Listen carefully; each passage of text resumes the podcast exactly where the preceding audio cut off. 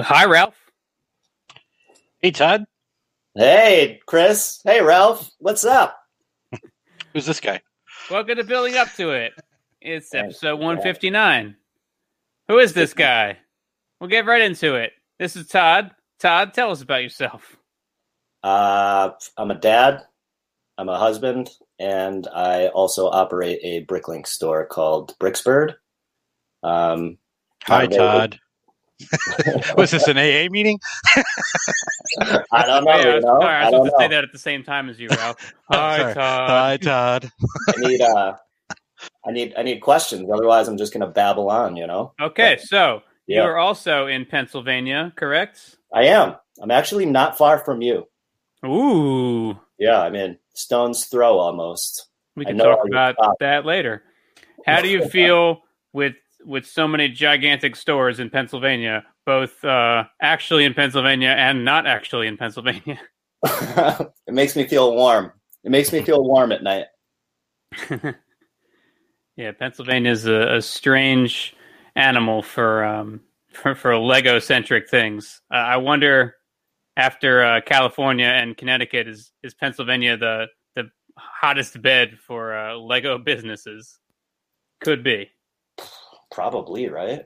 I mean, We're not going to put it to the test. yeah. It all fits together, I guess. It's the Yeah. keystone, you know. This is the this is the glue. This is the glue to the puzzle out here. Yes, a fellow person who knows what a keystone is. Yeah. Yeah, is it baby. Kenny that always says, "What's that thing? That rock at the top? What's that rock at the top?" Kenny, I feel like living in Pennsylvania, I should have some sort of keystone within arm's reach, like Yeah. picture of one, but I don't. I keep looking around like I do. I don't. You need one of those inspection, you know, like when you go to a place and it's like we do inspections here, Pennsylvania, with the Pennsylvania Jam Jam on it. You need Yeah, one of yeah, those. represent. or any of our highway markers. Yeah. Oh, yeah. Like and and when you go to other states, you realize that their their highway signs are all like shaped like their states. Not that the Keystone is the shape of Pennsylvania. What the hell are we talking about? All right, so Yeah. Uh, Don't Todd, you there run a a. Bricklink store. Uh, how is your Bricklink store, and what's it called, and uh, how f- part of a time job is it for you? All right. So um, I've been at it for like a little over two years, probably like two and a half years. It's called Bricksbird. I even took out the URL on like GoDaddy or something like that. So you could go bricksbird.com and land right there, you know? Getting real high tech out here. All serious stores have their own. Yeah, you Um, know what I mean? You're not legitimate unless if you get Right. the dot com. Yeah, Yeah. Right. Right. Right. I right. got it. I Well, I learned- yeah, I We're all legitimate. I'm. I'm just saying. Ralph, I didn't know if you were quoting me because I'm pretty sure in a video at one point I said like, it, "You're not, you're not a real Bricklink store unless you get the URL or something." I'm pretty sure I said that at one point. Got to make it easy for your customers to find you. It took me a month to figure out how to do a forward to get it forwarded to the thing, but I mean, we did it, you know? We oh did it. yeah, I mean, Ralph probably knows like the back of his hand, but uh, I, I do mine with uh, Register.com, and Yeah. it's really easy to do the the forwarding. In fact, I I have like no other bells and whistles. I I got the URL and the forwarding. Like I don't care about whatever else you're going to offer me. Just Yeah. point it there. Well, And it points to a WordPress. too, right? Don't you have What's like that? a blog and a subscription or something too? You had all sorts of stuff going on. I've done a lot of things. It's yeah, all run off. He's It's- seen it's some all- shit. it's all run off the WordPress. So Yeah. the, the forwarding goes to the WordPress, and the WordPress is like a link tree almost. It has links to all the social media and all the places you can buy things from me, and to Bricklink. Right.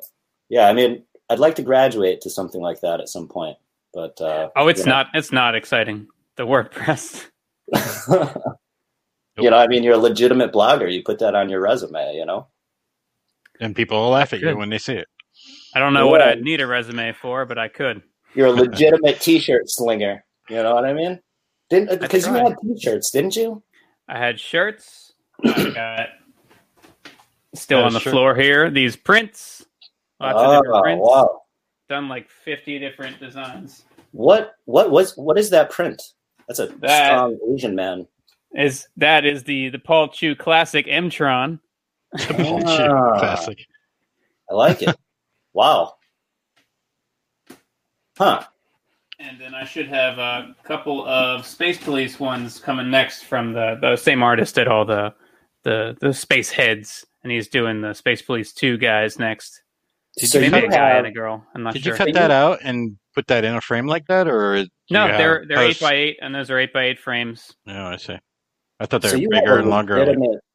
you have a legitimate like fan base for I- for uh, that segment of things. He I has tried. groupies.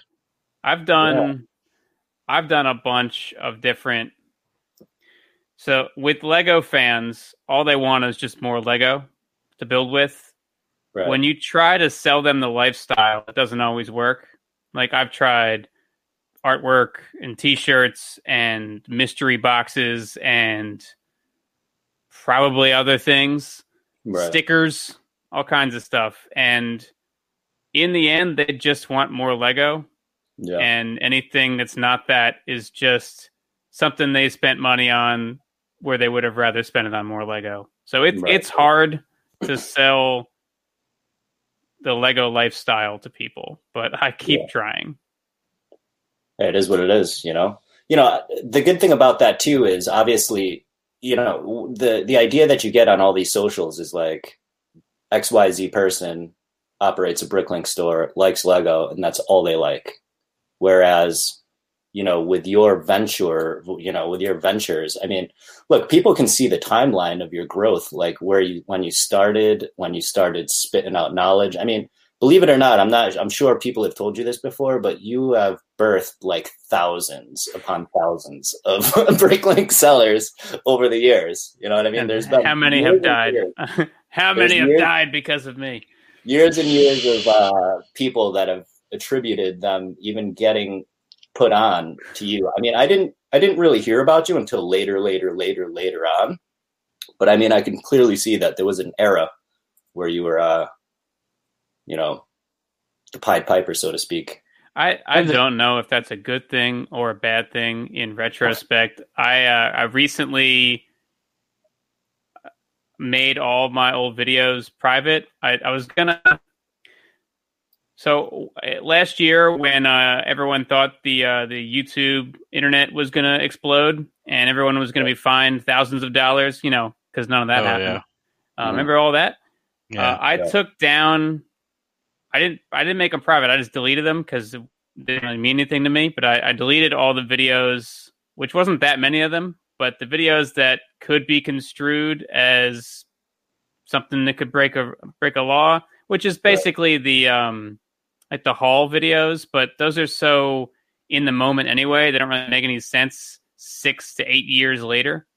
So I deleted all those, and after I did that, I noticed that the it's superficial, but the the number of views that my YouTube channel has gotten in total went down by that many. So it's not Oh, the wow. views you've earned; it's just a, a running total of all the views on all your current videos. I thought that was kind of shitty that it dropped it down like that because, like, I did get those views. So what if the videos aren't around anymore? Right. Whatever, that doesn't matter. So Wow. a couple weeks ago, I made everything but building up to it and my dumb soda videos. I made everything else private. Instead of deleting it, I just made it private. And it did the same thing. It took those views away too. So now it looks like my channel's got like 3,000 views. Yeah. Hard times. You're whatever. a struggling Whatever. I, I, Did you lose your partnership too? no, I don't, No, I, no. I s- no, they, a- anyone's monetized these days. It's, Yeah. um, That's a good question, though, because I guess if you fell under those limitations, even though you had already gone over those limitations, they could say you you can't make uh you can't make ten dollars a month or whatever, Yeah. something stupid. Yeah.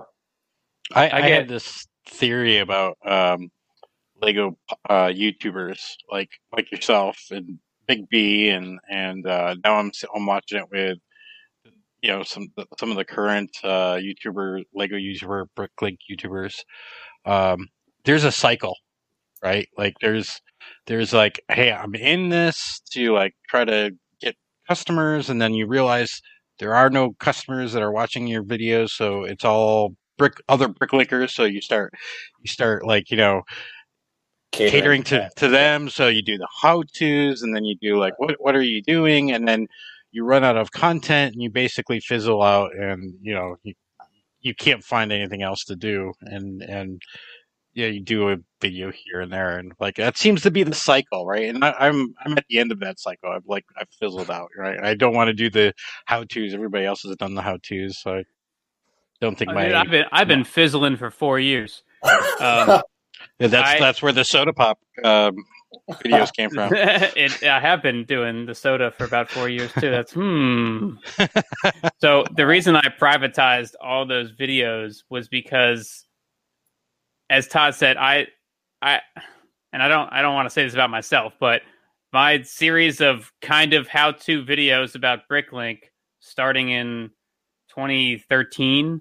Um, it led a lot of people to opening Bricklink stores. And I've never been upset about that. I've had plenty of people in business say to me, like, well, why would you teach all of your competition? I've I've never looked at it like that.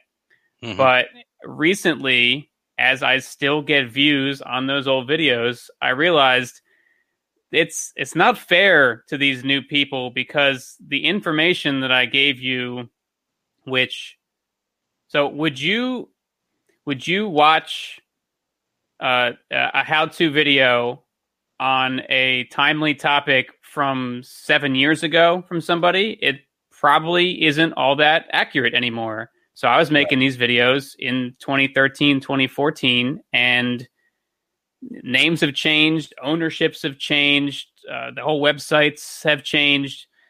I don't really want to put out this information anymore that is uh, isn't accurate or could lead people down a, a dangerous path and not right. the um, thinking you're going to get rich on Bricklink path, but the following the instructions of a then, I don't know, 23 year old who thought he knew what he was talking about then, but is right.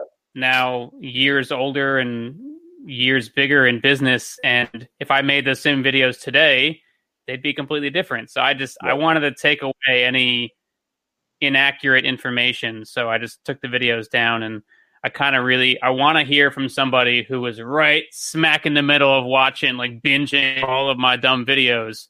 Goes, where, where, did they go? I woke up this morning and they were gone. I want to hear about that.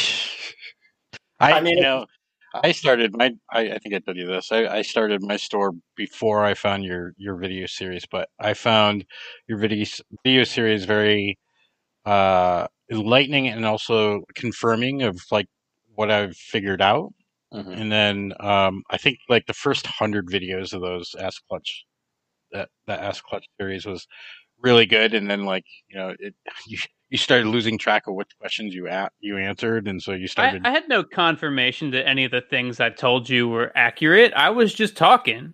No, but people I, were asking, I've, and I've, I was answering. I was getting those. You know, I was either figuring it out or I was finding that information in other ways too. So, like, I, I also just, you know, I found it motivating. You know, and sometimes I, when I was parting out, I would just like throw throw those things on um, whether it was your channel or something else, and and just watch it while I was parting out. So I don't know. I don't do that now, but um, yeah.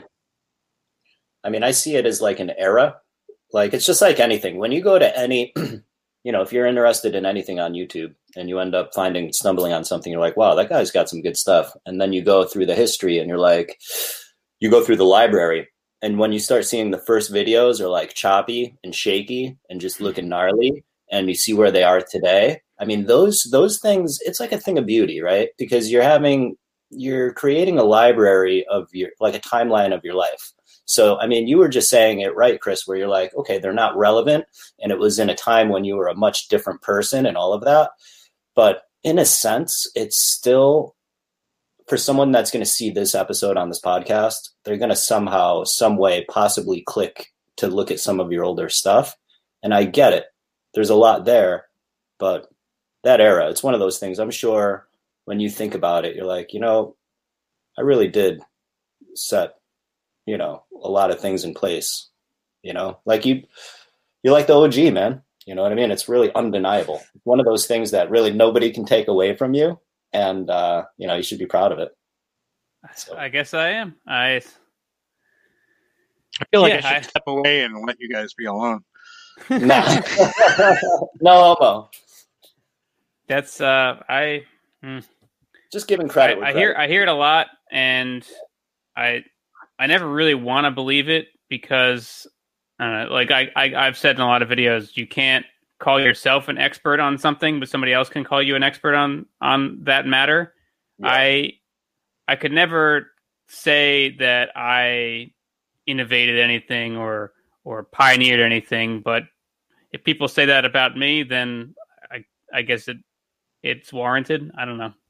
Well, you got But- the information out there. You got, I mean, you got the information. See, one of the things is like to be knowledgeable and not be able to express that information in a in a, in a clear, concise way to an audience is one thing.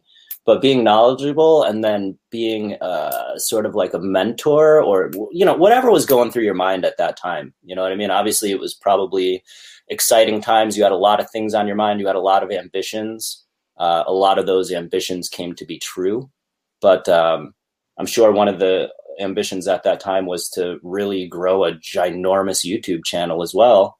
Um, Yeah, You know, I, I was it is, you definitely interested in in YouTube at the time, and they say you should you shouldn't even pursue YouTube unless you you love doing just that. It's Mhm. it's not about the money with YouTube, but I, I was definitely interested in making videos back then. But right. it it it's like uh, so I got the retail store and the online store, and the online store makes more money, so I'm not going to focus as much effort into the retail store.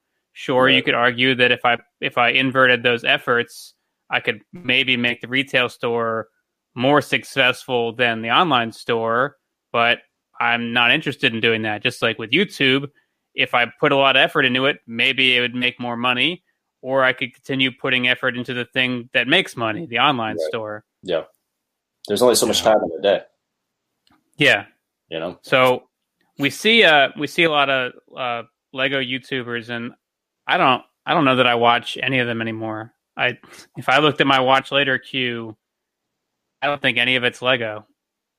It's Yeah. it's mainly podcasts of just of different topics, like Right. several different topics.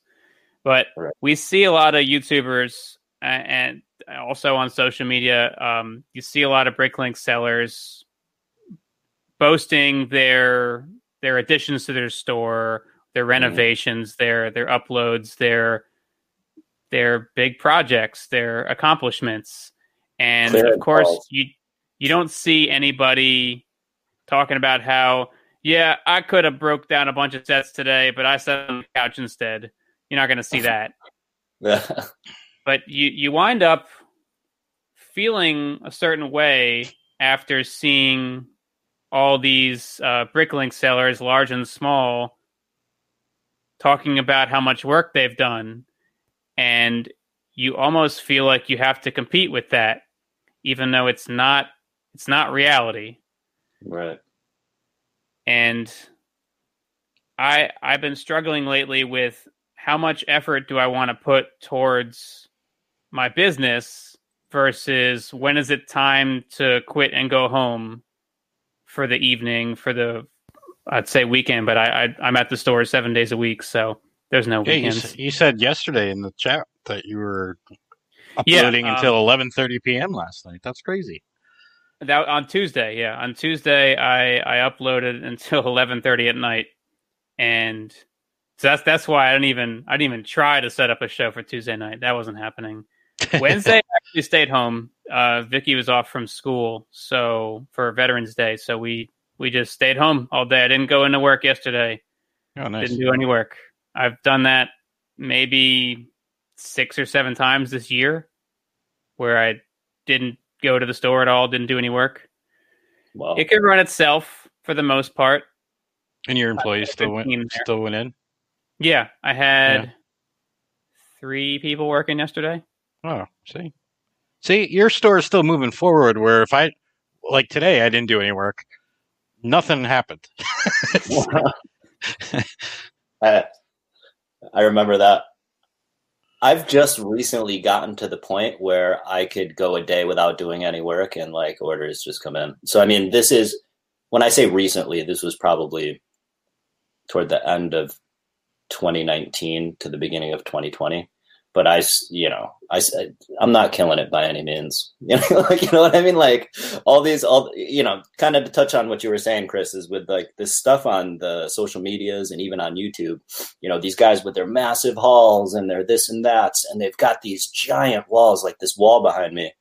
Um, you were the predecessor to this kind of a thing. This is why I was saying, and you see this all over on these Bricklink channels where they have a zillion. They've got these monster walls. How It's did like, Stack On go out of business? Like, Yeah, right. how did I I not that. make them succeed? well, I mean, I think they were too tied to Kmart.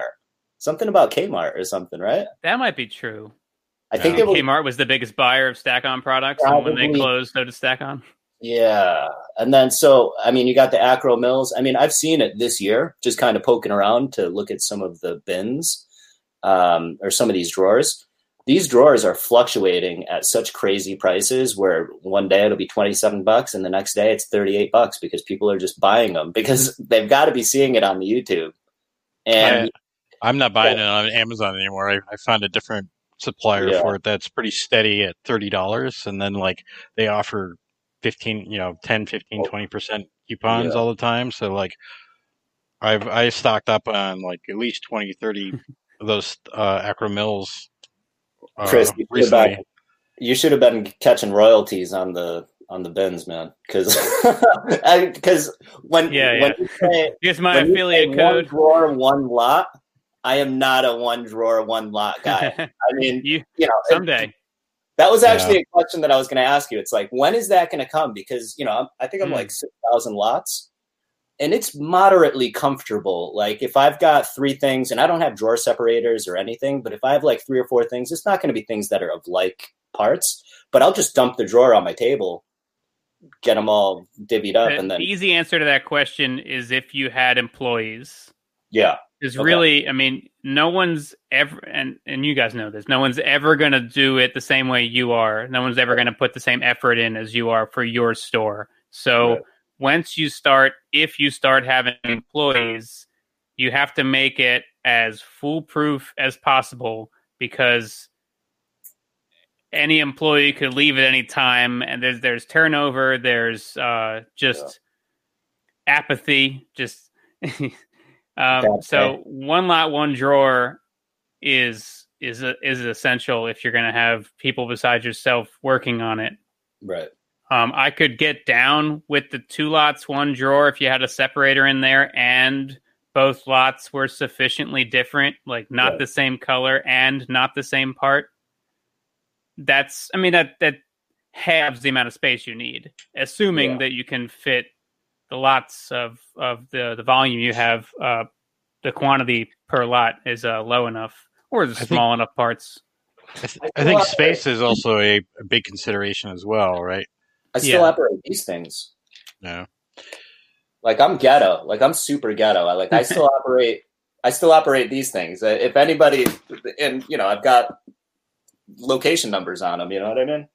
I mean, it's just to remind me what it used to be when I when I first started. You know, I don't want to, you know, parting out two of t- two twenty dollars set, and I thought I was changing the world. You know what I mean? I bought two of a set and started parting it out. I thought I was walking on the moon. Well, you gotta you gotta get a base level variety from somewhere. You- You could Yeah. you could part out every set in a calendar year, the good ones and the bad ones, and probably do pretty well because of the the wild variety that you came up with all of a sudden. They make a lot of different parts that are trapped in sets that no one's ever going to part out because they're not lucrative. They don't go on clearance. Um, they're like regional regional locked like to certain stores. Yeah. Um, so you guys are both operating your store part time. You both have careers outside of of this. I Yeah. this is my one and only income, except for all the and I hate this term side hustles. but Side hustles are good. I agree. I just hate the term. I think it's um I think it's misused just like the term rare. rare is misused so much. So side hustle. Give me an example of a side hustle of a today side hustle for for Chris. Selling selling Lego on the side of your of your Uh, career job. You know, this could be considered a side hustle. Well, I But- for me today, I guess the side hustle is uh, making a weekly income to be a U.S. inductor of mail, the AKA the Big Taboo. Apparently, um, I I make a weekly income for having a business address that that stores in Europe send all their packages to every day. Oh, I remember that conversation with Ralph when I saw that episode, and I'm very intrigued if we could talk about that one time. Yeah. Um, and also, also the other thing that made me actually contact you, um, just kind of out of the blue, was when you had brought up your your address, and I swear it was like three days or something before you guys did that episode that I had a very large store buy from me, and it went to your address, and mm-hmm. I was like, "What in the hillbilly? like what?" so then so then I was like, all right, there is some there is some there is some behind the scenes iron curtain stuff going on with, with Warminster, Iron curtain.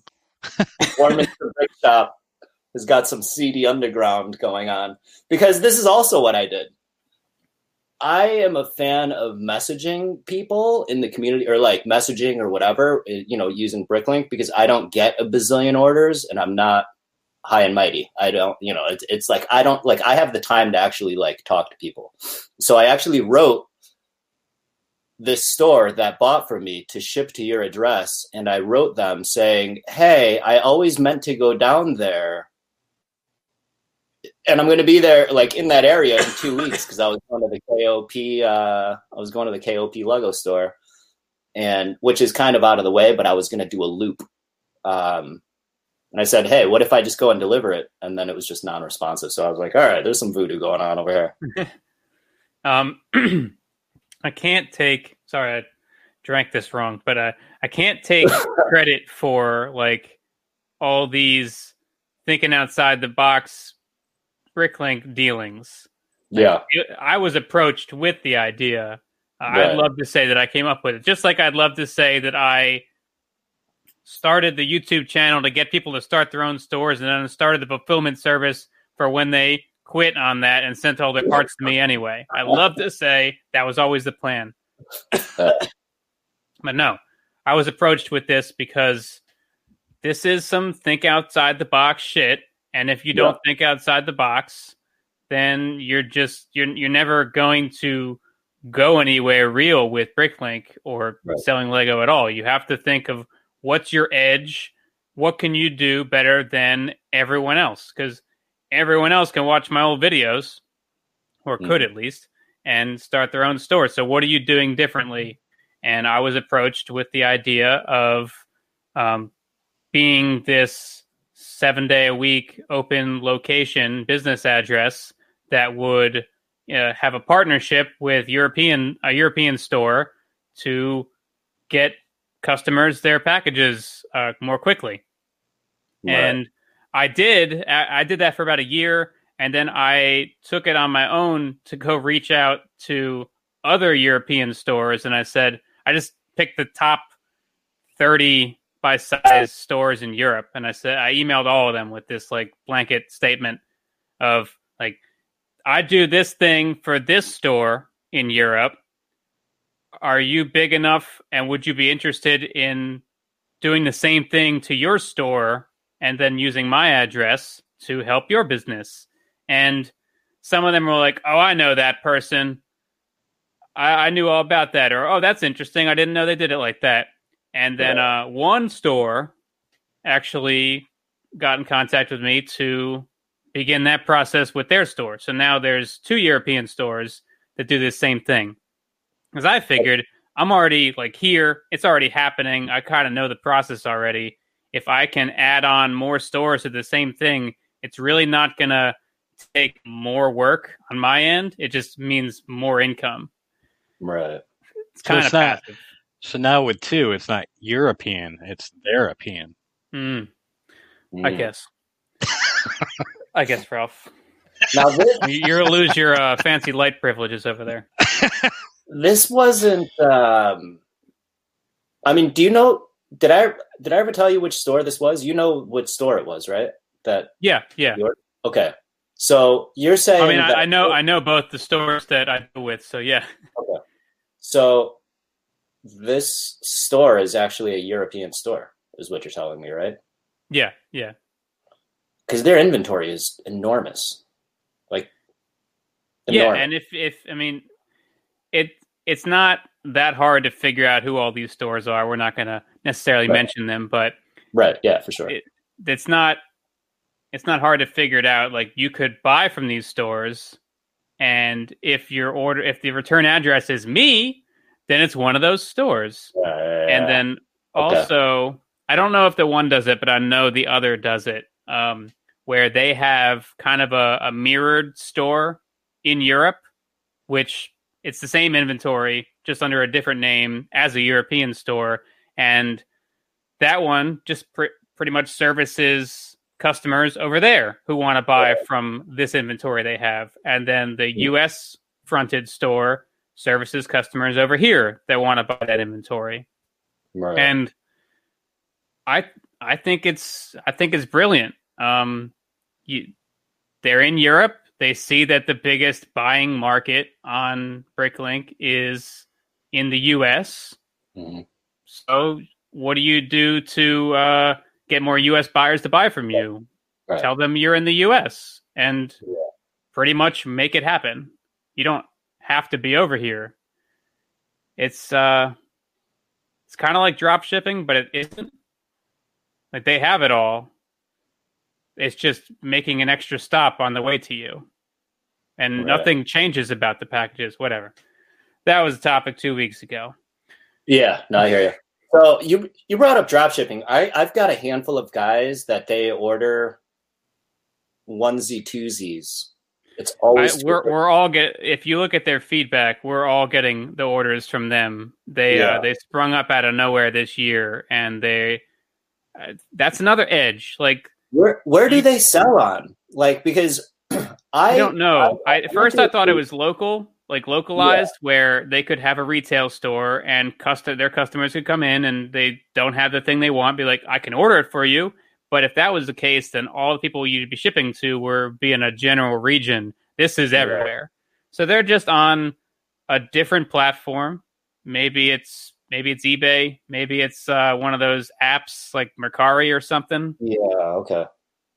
Uh, I mean, but wild because I I went through a few of the orders, the most recent orders, because these guys. I mean, I've got one guy. It's like every other day, and even a couple times a day, and I'm like, all right, so it's like a minifigure, or it's Yeah. like 50, 50 one by two bricks or something like that. And then I'm trying to. I just did, yeah. It was uh, like Yeah. 50 four by four round plates.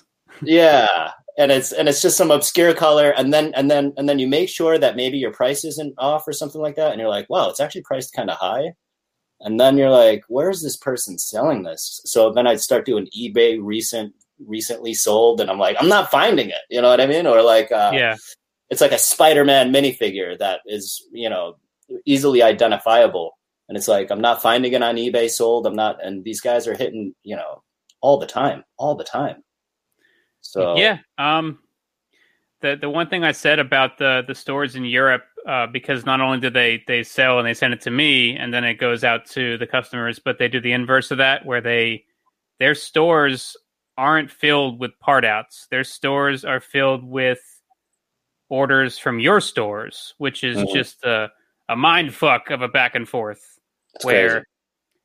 they so and i think i said it on the episode with ralph but you can either put the time into getting the lego and sorting it and storing it or you can put more money into getting it and then cut out that uh sourcing and, and sorting and storing because you're you're Right. already buying it post sorted it's all organized depending on who sells it to you and how well they package it when they sell it to you or send it to you but you can cut that step out if you want. So these stores they're filled with the parts that they know they'll resell, and it's it's it's the retail and not the um the other word that we were going with. Or was that Paul that was on that that episode? I don't remember. Oh, you're getting old. I'm getting old. I need more of my raspberry limeade. Oh yeah. What is that? Wegmans? Tropicana's got a giant. Oh It's not uh not as good as I thought it was going to be. yeah. It's artificial. Yeah. So, So- the thing I the thing I was saying about if if you if you make a sale to those stores, your prices are probably too low, yeah. and I guess that doesn't really matter with um the the actual drop shippers that are they're buying and having you send it because every time it's it's a different address, and every time it's like don't tell them who you are, just send them Yeah. the parts. yeah. No. Guess who puts no put all kinds of advertisements in those orders? Fuck that guy. Putting my order thinking card in, in it regardless. And shooting out Hello Fresh uh, pamphlets with their order. You know. yeah, I, I definitely try to um, try to convert that because you can't you can't hate the hustle that they've come up with, yeah. but you can try your best to uh, to to Sneak modify it to your own needs. Yeah. Just kind of sneak one in there. Yeah, I definitely do that. But that's I've been hearing a lot of people talk about the the drop shippers on, on Bricklink these days, and some big ones. Big ones. Yeah, Real- and you you can tell how big they are based on um like I guess how many seller feedback or week. I guess buyer buyer feedback really buyer Yeah, feedback they're per week. getting per week Yeah. and uh yeah that's that's cool. I used to I used to sell a lot to one somebody who they I feel like they had it all sent to the their own address. That was years ago though. Right. Um, they were always buying like old sealed sets, and I thought that was strange because it was doesn't matter what the price was; they just wanted it. But anyway, I wanted to talk about how how much I I will try my hardest to get a lot of parts uploaded every day. But the reality is you'll you'll never get everything done in a day. At least on me, I don't know on a smaller scale. I guess you could. There's always something to part out, right? There's always something to reprice. There's always something to better organize or new drawers to label, something like that. New. uh if you, I guess, if you truly run out of things to do, then you just wind up making YouTube videos, right? Pretending. Pretending you got a lot of business coming in. Pretending you have something to sort right now. So I I never like uh leaving work for tomorrow because I just have this overwhelming feeling like I am somehow behind on the race now. There, I'm not racing against anybody, but I'm I'm it's like uh it's like I'm playing Gran Turismo and uh I I am Getting racing and then there's the ghost of my previous lap record or whatever and I'm behind the ghost constantly. this Yeah. is some serious shit. I'm behind the ghost constantly on on my Bricklink store because I think I should be working harder. I should be working faster. I should be pushing further into the evening, uploading parts. I should get my ass up before 9 a.m. every day. But none of that happens. I, Well, uh, I You're getting soft now because, I mean, you got employees, man. so I need soft. more employees. That's the thing. I don't have enough. Uh, I feel like so I don't want to have too many employees where I have to come up with inefficient jobs for them to do because because they they ran out of the the things I wanted them to do. But I'm definitely on the uh, understaffed side of things right now. I need a dedicated uploader, like a part to full time you upload parts and put them in drawers. That's all you do. I need one of those, and I could probably use another one or two order pullers. What does that? Um, what does that? What does that position pay these days in 2020 in a Biden I- presidency? I'm uh, I hire a lot of high school kids, so I can pretty much pay as little as I want. not not because they're high school kids, or not because I want to, but because they're high school kids. Um, I've given a lot of people their first jobs in, in the Warminster area, Nice. and they haven't all worked out because not everybody works out. Right. And I, I really don't like a help wanted sign or like soliciting for new employees because, and it's going to sound awful, but you only get the people who are unemployed currently for a reason. Yeah. I hear That you. sounds real shitty, but I hear you. I manage. I manage sales. uh, You know, I I manage sales professionals, so I look through resumes and do a lot of Okay. hiring, tutelage, training, stuff like that.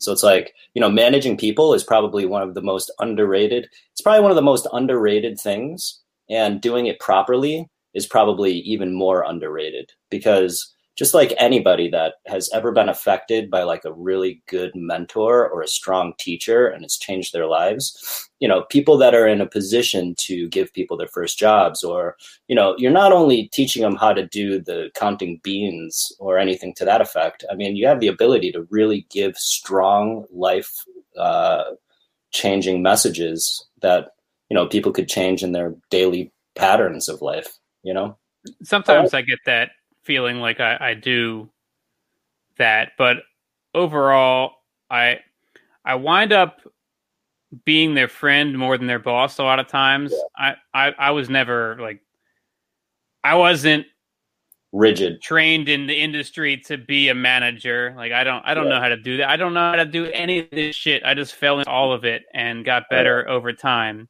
And I Yeah. manage like seven employees right now, as well as doing probably most of the work for the business.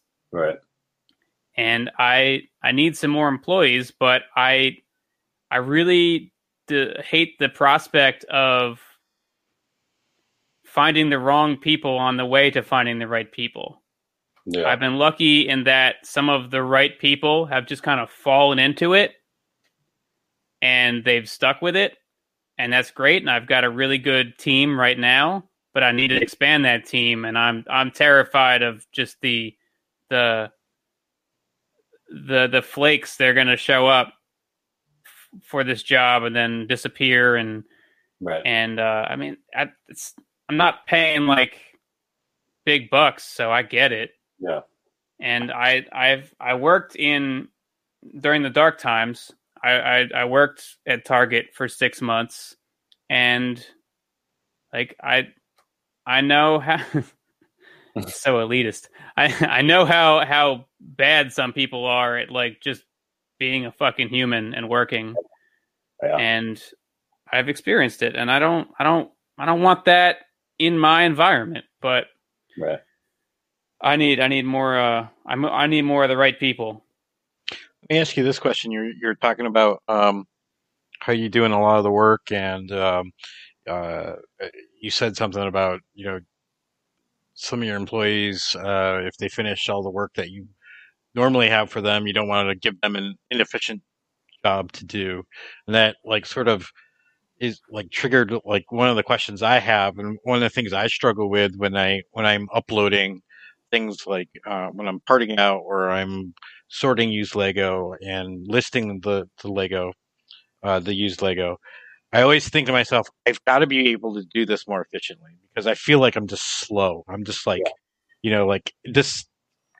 I don't know how I could be at a million parts going this damn slow, right? Like so, like how how have you figured out how to be more efficient, or like how have you um, experimented with different ways?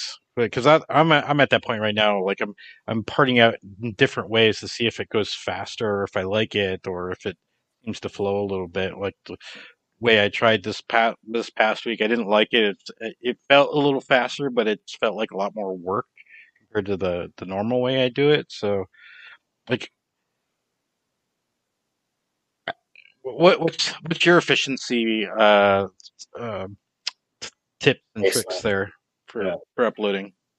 Uh, for uploading, um, well, I don't do a lot of part outs anymore. I do a lot of fulfillment parts where they Yeah. come to me So sorted they're and already pre-sorted. Yeah. Yeah, and sometimes it has a file. Sometimes I have to make the file, but when I have to make the file, they're all like labeled bags. So it's really just like a data entry into Brickstock very quickly, and I uh, I found I think the sweet spot for these upload batches is about 50 lots at a time because there's there's definitely an issue of if you have too many like bagged lots in a bin, you're going to wind up wasting time like looking for the next one in your upload. And I like to I don't like to just pick up a lot, find it in like the Brickstock listing and then and then upload it because then I'm not and I'm never sure if uh, like I missed something in the file and I virtually put it away, but it physically wasn't in front of me, like an error or something like that. So I like to go in order so that I know like everything here was here virtually and physically, and I put it away. But um, the one fulfillment person sends me these trash bags full of sorted Lego, all like bagged and ID'd with a file. But the bag, which is the, the one bag is the one file, it's like three to 400 lots. And that's just, it's not conducive for putting it away because you're going to wind up digging through it looking for the next lot in your list. So a lot of times I have to sort that in some way, like pre-sort it before uploading it, and then do little batches. So I'll take this trash bag of 400 lots and I'll sort it by color. They're all bagged individually, so that's all fine. I'll do like a kind of like a color families sort, and then I can then I'll wind up with a shoebox full of bagged parts instead of a trash bag full, and I could put hmm. that away. But the other one that sends me one of the other fulfillment people who sends me the bagged ID'd parts just without a file, and I got to punch them in a file. I'll just start grabbing them out of the box, and I'll put 50 in a file. Once I reach 50 lots, I'll then go upload those because you can still pretty much see everything without digging around. And I've I stress that a lot when when people are sorting for me as well. Is if you're putting out a set like and you're pulling out all of the one part, don't don't dig in in the pile. Oh, man down. Yeah, I knew that was coming. He froze. Ugh. Froze in a nice, nice way there. Man down. Do you have any idea what he's talking about with this fulfillment stuff and trash bags? It's way over. Oh yeah. Oh, okay. yeah, yeah, yeah. He's talked about this before. He, um, it's like a co- consignment shop he he runs, right? Like so, like he uh, he's not just selling his bricks; he's selling bricks for other people, right? And so he's basically the marketplace for those people, right? So they so don't have the Our brick designer sending you a bunch of stuff, and you're just sorting through the parts. So basically, you get all right. So let me let me let me see if I get this right. So there's a guy, there's a Bricklink store, and he just doesn't want to deal with the parts at all. He takes out the minifigures and ships you the rest of the 50 copies for a price and then you have people that sort it out or that, that yeah that's something i've done um yeah. I don't it's every every um consigner is kind of different with uh what level of work they're putting in versus what level of work i'm putting in but i have a contract for all this and i've had i don't know 20 or 30 different people to varying extents send me parts for this service over the last four years, however long I've been doing this, and yeah. it really allowed me to grow the store larger. And I'm at a point now where if they all stopped sending me parts today, I'd probably be fine because I'm big enough now with the retail store. I'm taking in all this used bulk and we're sorting it, we're listing it. So anything mm. I list nowadays that's mine is pretty much used from the bulk that we've filtered through. And uh, I think uh, I'm in a good spot if I were only uploading that stuff. Huh. Um, but uh, I was saying how I I like to do it in like 50 lots at a time because it's not too complex for when I'm uploading it, and I stress that for when somebody is sorting a set as well. Like, don't dig through the pile until you find all of that one piece. They're always still going to be there. When you stop seeing that piece, start sorting at another piece. You can grab the rest of them when this pile is smaller later. It's just it's a little efficiency things that I've I've either learned from other people or learned from personal experience over time, and I I try to teach that to the people who work for me, but it's it's hard to it's hard to instill in them sometimes um, that there's a right way and a wrong way to to sort Lego. Right. So yeah, my my favorite way of doing it, sorting uh, uh, or parting out a, a a new set is one bag at a time. So like I'll take bag one, dump it all in a bin, take out all the little bags, save them for later. You know, part and and this is where I I know it's inefficient, but I'll I'll part it all out and then I'll put that away, and then I'll take one of the small bags that was in there and do the same thing and put that all away. And I find that takes a little bit longer, but like I don't have to. For me, I don't have to uh, feel like I have to put the whole set away, right? Like I can. It's very easy to finish the one bag, and then I could pause right there, and then like pull orders or or do whatever. I'm not like holding up the entire store because it's waiting for me to finish parting this thing out, right? Because either I've I'm not pulling out all of the drawers for the you know that uh, that are needed for the entire set, or I'm not taking up all of the room because I've got cups laying all over the place. Uh, it's it's an, an efficiency thing in terms of being able to multitask a lot, but it's not efficient in terms of getting it done fast, right? And sometimes like I'll get a bag done and I'm like, okay, I just don't want to do anymore.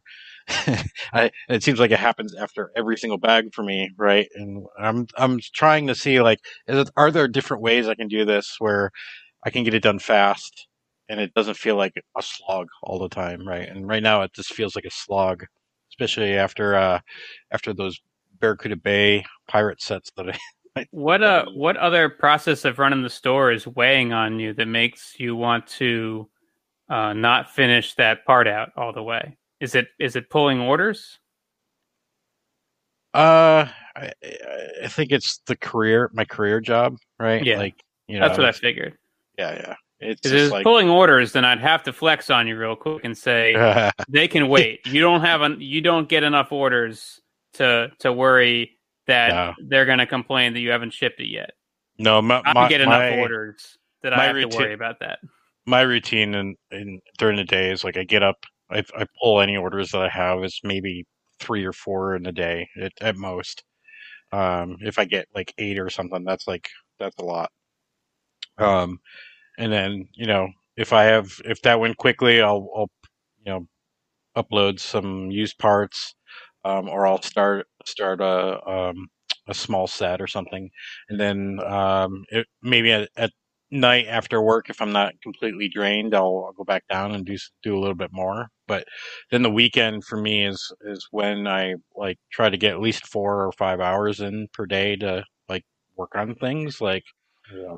you know the uh nor drawer numbering or um reorganizing or doing a full part out of of a complete set right so I, I've gotten better where I'm like uploading every day, especially this month. I've been I've been doing that, but there's some months where like that the routine stops after I pull the orders for the day, right? Like, and it's like don't get anything else done, and then it's like maybe maybe the weekend, like I, especially this summer was really bad, right? Like the weekends, I just did not want to be downstairs doing anything, and so like it was just like pull the orders, I'm done for the day, pretty much. Yeah. So, I mean, would you say that you're burning out?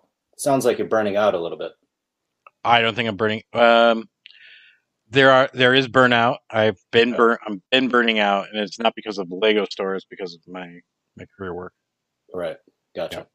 Yeah. Gotcha. Definitely, there's burnout there. I'll tell you what.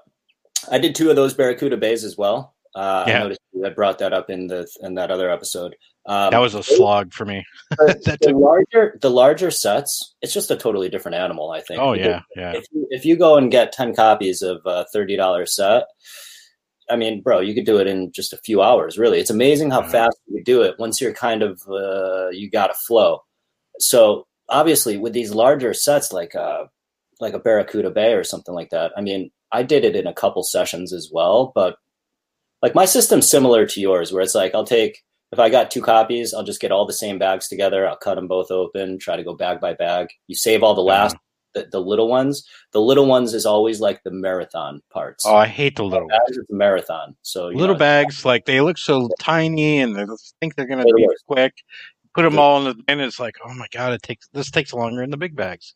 I'm gonna I'm gonna hire one of Chris's high school kids to do my small bags. the small bags are brutal, man. It's a marathon. But And um, the, the the worst part about the high school kids is that they age out, so you constantly yeah. have to find like you you have to keep hunting down like sophomores because they keep they keep aging out and like going to college and or just just disappearing. like, this is like the dazed and confused of Bricklink Lego. You, know, you keep getting older in this. this- These order pullers, man, they stay the same age. yeah, no, I mean, look, I I just recently started getting into these larger sets where it's like, all right, let me see what this would look like. Um, you know, you get like a two hundred dollar set or whatever it is, you know, because you see people they've got like uh Trafford, what's that old Trafford Square, and they parted out ten of them, and it's like, yo, what in the world is going on here? Or you Yeah. find like a you know haunted house, and they parted out ten of them, and it's just like, and then and then they put everything on forty percent discount, so it's like all their all See, their I- See now, I'm I'm looking for those guys, and I'm just gonna buy buy from them, and then Yeah, but I'll tell you what, it, I've tried that in the past too, and it's one of the things where it's like you think it's a sure win, and then it just ends up sitting in your inventory. you, you So- know what? I, Don't don't part out the mosaics. yeah, This is Yeah, Don't do it. you know what I I did saw- after. no, so the other day I sold at my above average price a whole bunch of one by one round tiles, and you should have seen the dance I did because I oh. priced above average, and I'm like, look at this, look at this. I I didn't mean, have to look. discount anything. you. I think you're a different story because your store is so large that you're just pulling in. See, I'm at a, I'm at a point. If you can imagine, I'm at a point where I'm realizing some of the things that you realized a long time ago, back when you were kind of, I guess, at this stage, where it's like it's starting to dawn on me. Sometimes price doesn't matter. When you're a smaller store, and if you're like 200,000 parts and 5,000 lots or whatever it is, price does kind of matter. But when you get to a point where you're like you or someone else in the five millions or something like that, um, you start realizing that price doesn't necessarily matter because you don't want 250 orders a day anyway. You know what I mean? You can't handle 250 orders a day. Um, I don't know if that's even an accurate number, but I mean, I'm sure there's guys out there that they get 70 orders in a day and they're struggling. You know what I mean? And Well, they're like, I mean, I- I could- Uh, you could you could use the example of the, the, the U.S. European store that sends me their U.S. bound orders every day, and you can just look at how many how many orders I get every day from them, and think Right. that's that's just their U.S. bound orders from one of their two mirror stores. So the amount of business these guys are doing is unbelievable. See, it's the same thing. Like I see stores my size or even smaller, and they're grabbing, um, you know, they grab, the, you know, they part out like ten of these Lamborghinis or like um, ten of the bat, like twenty of the Batmobiles, and I'm like, what in the world? And they've, you know, you see their start date is like July of 2019, and what they're struggling with is they're struggling not so much with the volume of parts that they have, but the variety. So they have to catch people on price. So they're, you know, throwing things at 30%. You know, I'm sure Yeah. you may have And you know what? You know what's happening is that the the, the European stores are buying the quote unquote good parts out of those big sets that they're breaking, yeah, having them sent to me, repackaged, sent to Europe, and putting them in their store. yeah. Uh, it's like, do, do you, at that size, do you want to make the sale, knowing it doesn't really matter, but knowing that a, a bigger store is just going to buy it from you and sell it for more that you could have sold it for, maybe, or Maybe. and and and this isn't.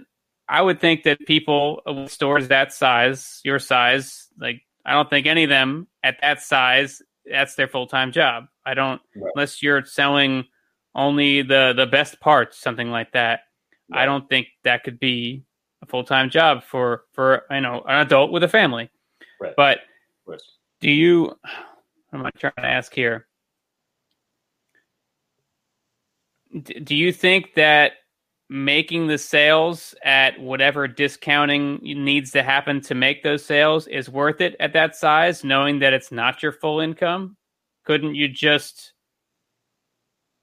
hold out for and and keep the store growing? Because I mean, everybody wants to.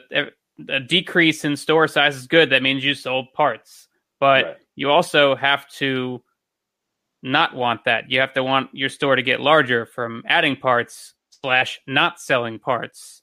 I can to- tell you. I can tell you what a it certain is. point.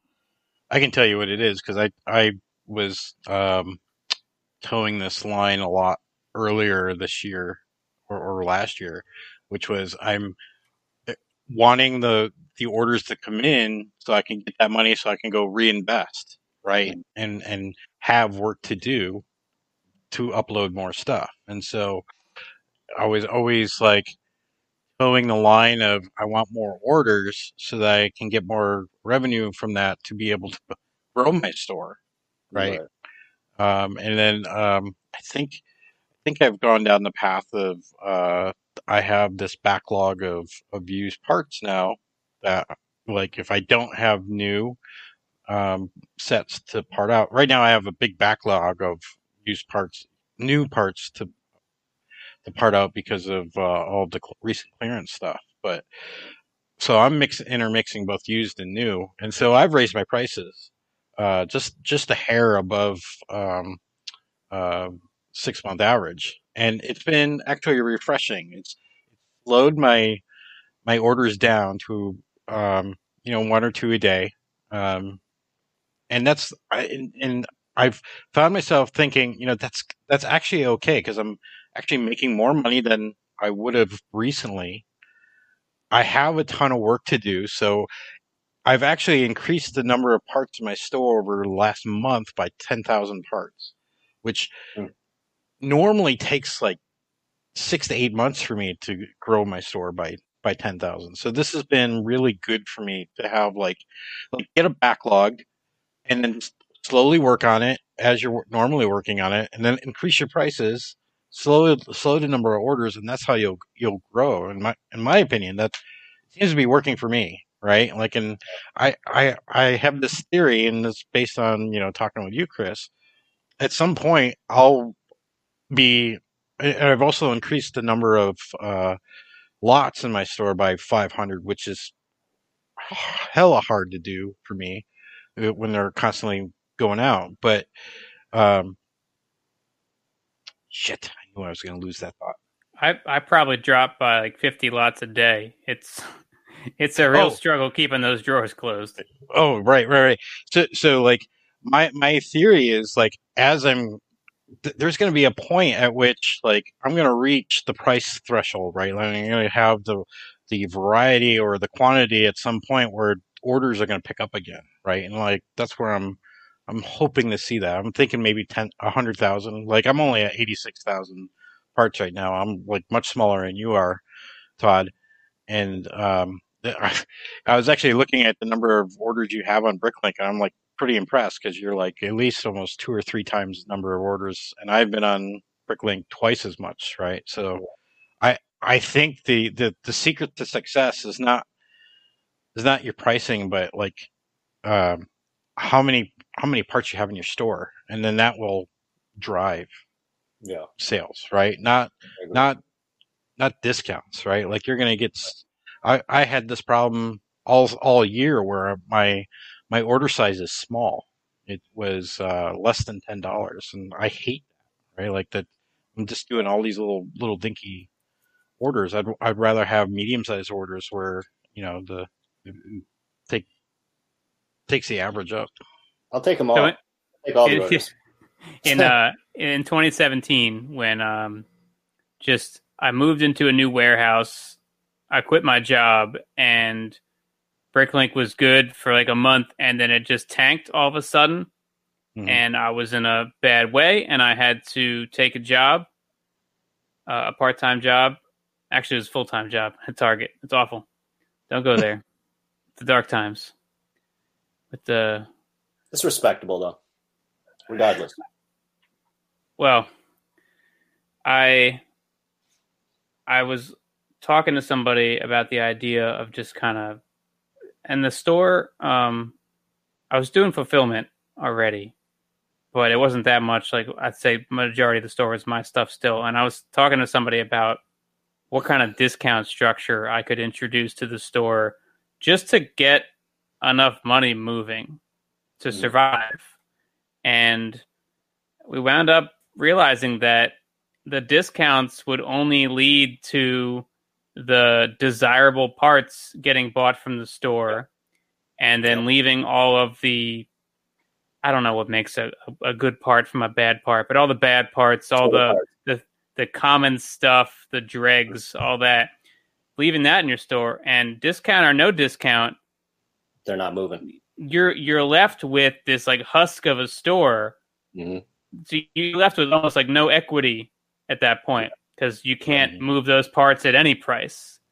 And do you want that to happen in your store, or do you want to keep adding more stuff? I mean, you can you can determine which parts are the bad parts on your own and try to hemorrhage them in another way if you want to get rid of them.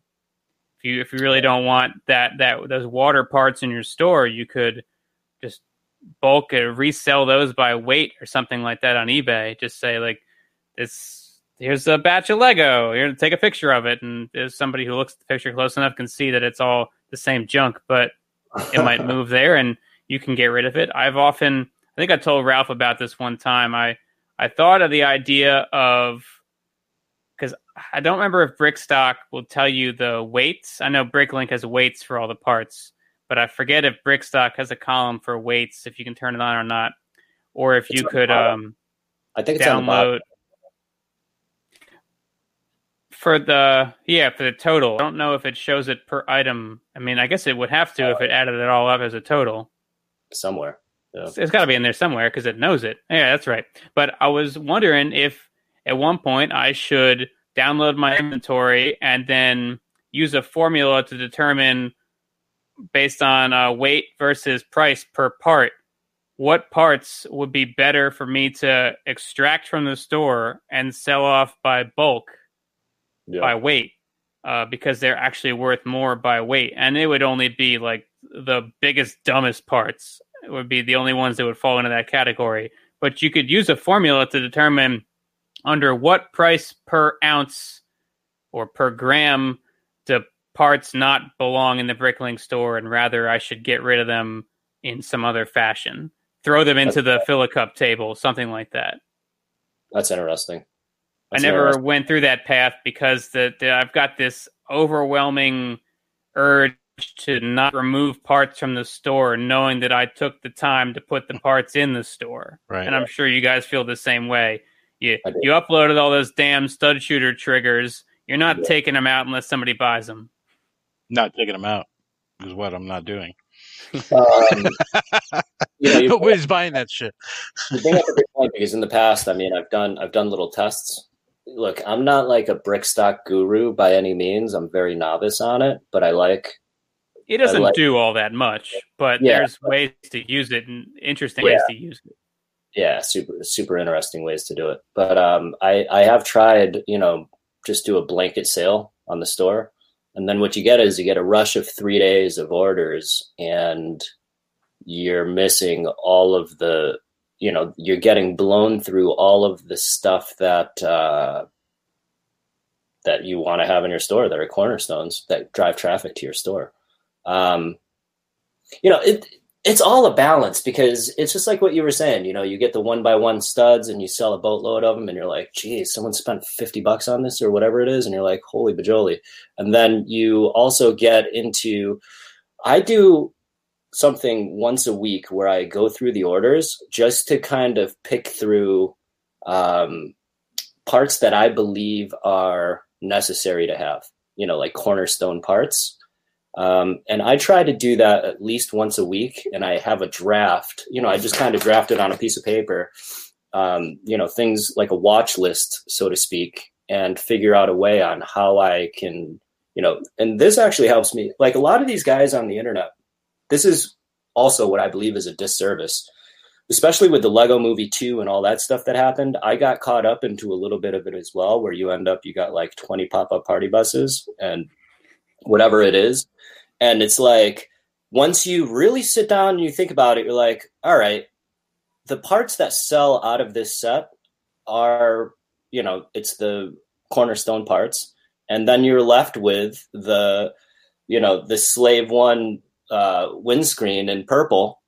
you know, those, those are awesome though. I mean, I I've I've got a skewed view of what I think good parts because like I know a lot of builders and I I, I won't say that I'm a builder, but I, I, know a lot of builders personally, and I, I see a lot of their work in person right. at conventions, online, or all that. I guess everybody does that. It's not really saying that much about me. I yeah. I knew Carter Baldwin before he made this set. Ah, weird not, uh, flex. I'm just saying it's it's one of these things where I where I have you know, I've got a lot of these parts, or like from friends sets, like the large friend sets when they go on clearance, and you know they were like a hundred bucks and you're getting them for like 52 and you feel like you just hit the lotto and then you bring them home and you part it you, you know you spend a day parting it out and then you're like wow i've got a lot of this coral part that is enormous it's going to sit there for a while you know? That's, that's, like i want to sit on the, uh, for a long time. I, I did that speak... go ahead. Go ahead. Uh, the, the retail in uh, the the types of stores that treat it like a retail store and not like um the uh the other the, the other word. Wholesale? The, uh, outlet outlet is the oh. one we oh. decided on we were going back and forth with what we were going to call that the stores like uh what we do where it's like we get what we get and we put it in the store whatever the yeah. other end of that the retail based ones where they know what they want and they go out and they get that and they put it in their store that's that's how they avoid things like this is they they they'll wait for mm-hmm. you to part out the pop-up party bus and they'll buy the five good lots out of it from your store and put it in their store right you know how do you guys feel about the uh, this has been a big conversation for me and people around me but the the um the walmart black friday quote unquote box that's been out for like a six months to a year now is that the um, animal one? The, the animal one, yeah, the one that um they do they do a, a Friday a Black Friday box at Walmart every year, but this one's interesting because the the last two years are both the same box, and then this year it's a box that has been available for sale. I forget if it was Walmart or Costco or who had it, but this one with the animals, this has been available before, and it's available like all month long. It's not a necessarily mm-hmm. on Black Friday kind of thing this year, understandably, but it's fifteen hundred and it's thirty bucks, and I just see so many smaller brick linkers mm-hmm. being way too enticed by that trap of a set. Yeah. And uh, one of the things you probably would never consider a positive factor for these brick boxes is wheels and tires. I think a lot of people would see that and go, I'm not going anywhere near a box that has that many tires and wheels in it. Wrong. New okay. condition hubs and tires in large quantities, gone. Yeah. Gone like within a couple days. If you get a high enough quantity of, of hubs and tires, there's enough there's enough of these like Lego activity camps and stuff and the the brick and mortar stores that do the the activities that they need as many like kids build a car things yeah. as possible. So those are all gone, even though you think that tires would be just the worst. Um, but this new one, it's got it's got no tires in it. And what do you what do you say about the the set that's available at Walmart? Everyone has Walmart. It's not like it's only at the Lego store. Not everyone has the Lego store. Everyone has Walmart. And how many people are going to part this thing out? How cheap are these parts going to get? How many people are going to discount it underneath the other guy who's discounting it underneath the other guy who's discounting it? Yeah, the the first thing that comes to mind is is it like uh like last year's box was like a classic set, right? Like um well, this, is, class, this is this is classic. But it As has well. animals in it too. No, no, no. They're brick build animals. Brick bed. Oh, okay, okay. It's like Yeah. the theme. The theme is animals. I see. I see. Uh, uh, to me, like I try to stay away from classic because they have they have some. Uh, maybe it's just my my numbers, but I sell a lot of grays and blacks and whites, and so like these colors to me don't do very well, and it might just be because I don't have enough of them in my store, but they sit around in my store for quite a quite a bit, so I try not to go to them very often. Um, I remember last year, the year before, when Black Black Friday came around, and my wife was walking around, and she called me and she said, "Hey, this is here," and I quickly looked it up. And I'm like, "No, not. It's too much. It's it's not a very good part out now, and it's just going to go down." Like, that was my first thought, right? Like, like everybody's going to be getting it, and it's going to go down. And I think you got like 30 boxes one year, right? And you're gonna sell them. I've I've gotten I think like 75 was the most I ever bought, but most of the time that I've been buying those, I've had the retail store. Mhm. So I don't usually break them. Right. I uh I, I sell them like throughout the next year at the retail store, sometimes quickly, sometimes slowly. But it's Right. I, I have remember a unique that one box. opportunity. the one box it took you like you still had I had it by next Black Friday, yeah, which Yeah, awful. but uh, I have a unique opportunity in that I don't have to look up the part that values for clearance sets that I find. If it's fifty percent off, I'm buying it, and most of them get sold in the retail store. I don't even open them. Mhm. Um, I'll only part something out if I get a ton of it, and it's a good value, and I need something to sort.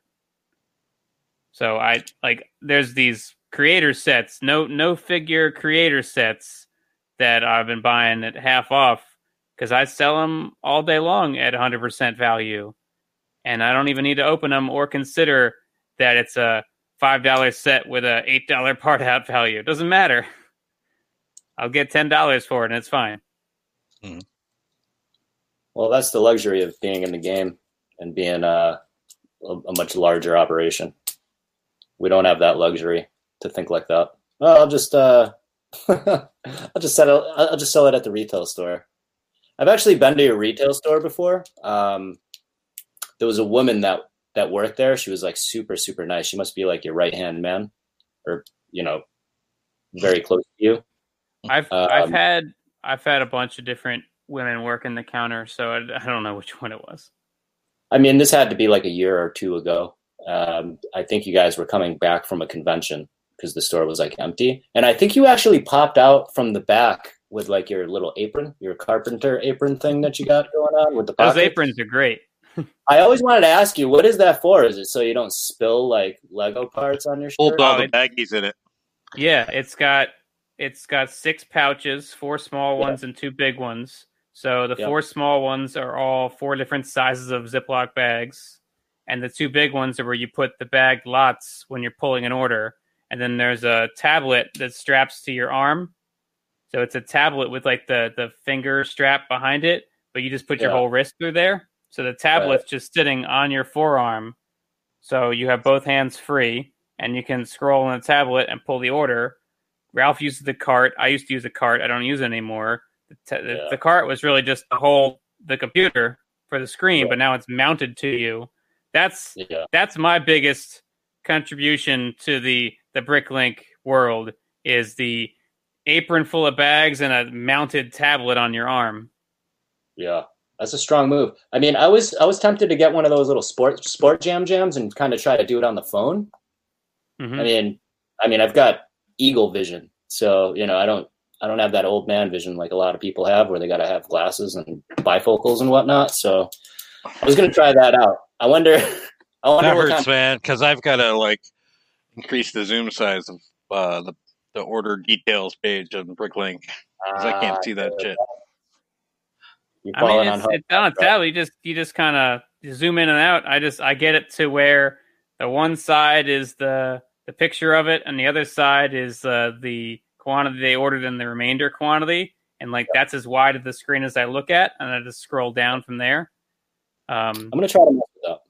And all that stuff, all that stuff with the cart, I I get it. Like you see these guys on the social medias, and they got their carts, and they got their little rigs, and they got their name for their carts. You know, the Carty Party or Artie the Carty or whatever it is.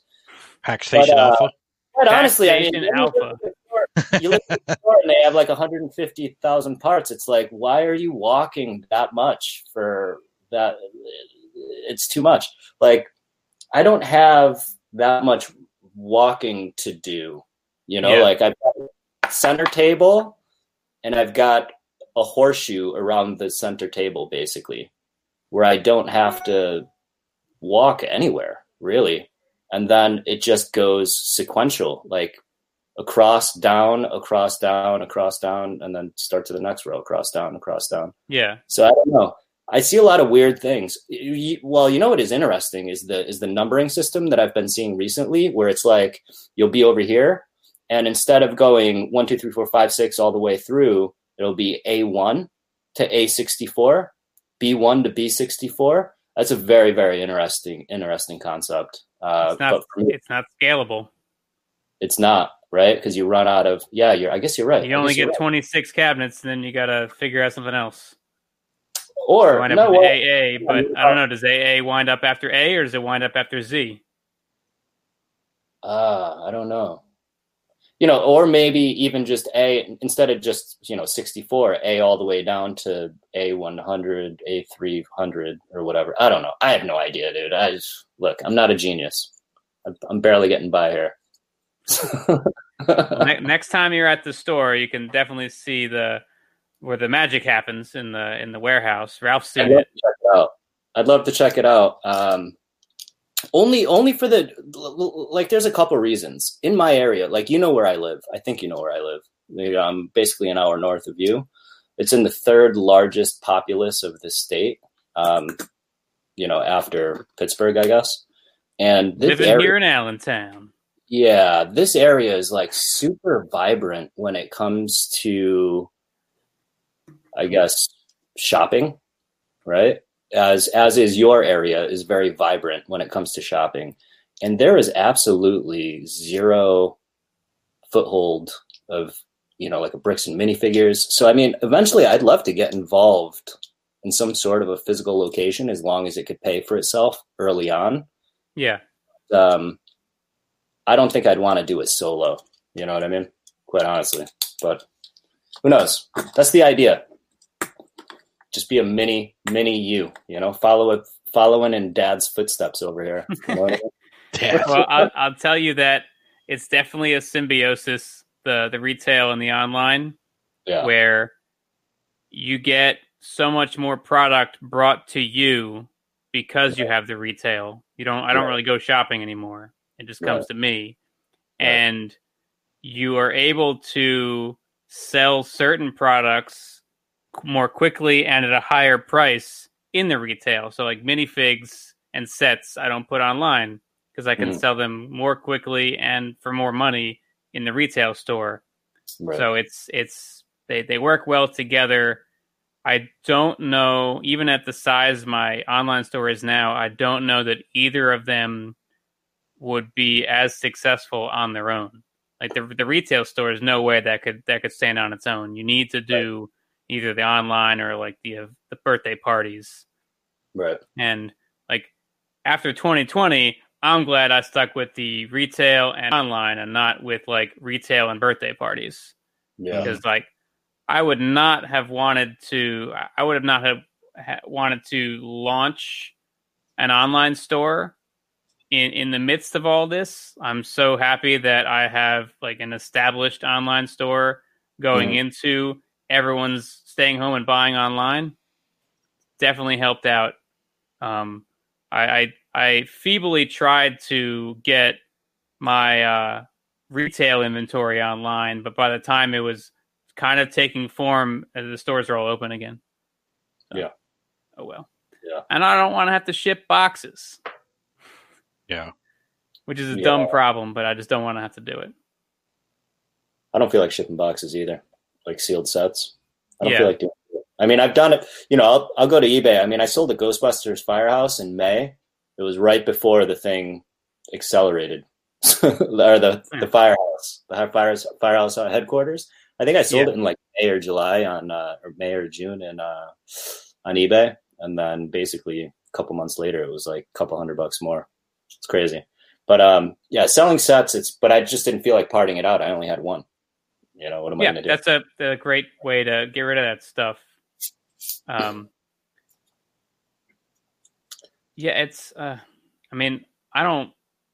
I would never really recommend that anyone in this day and age open a retail store. Yeah, I, Right. pandemic or not, I just don't see them getting any better as time goes on. I think that retail is only going to get worse over time, but Right. I don't know. I'm not an industry expert. Apparently, malls have openings, right, Chris?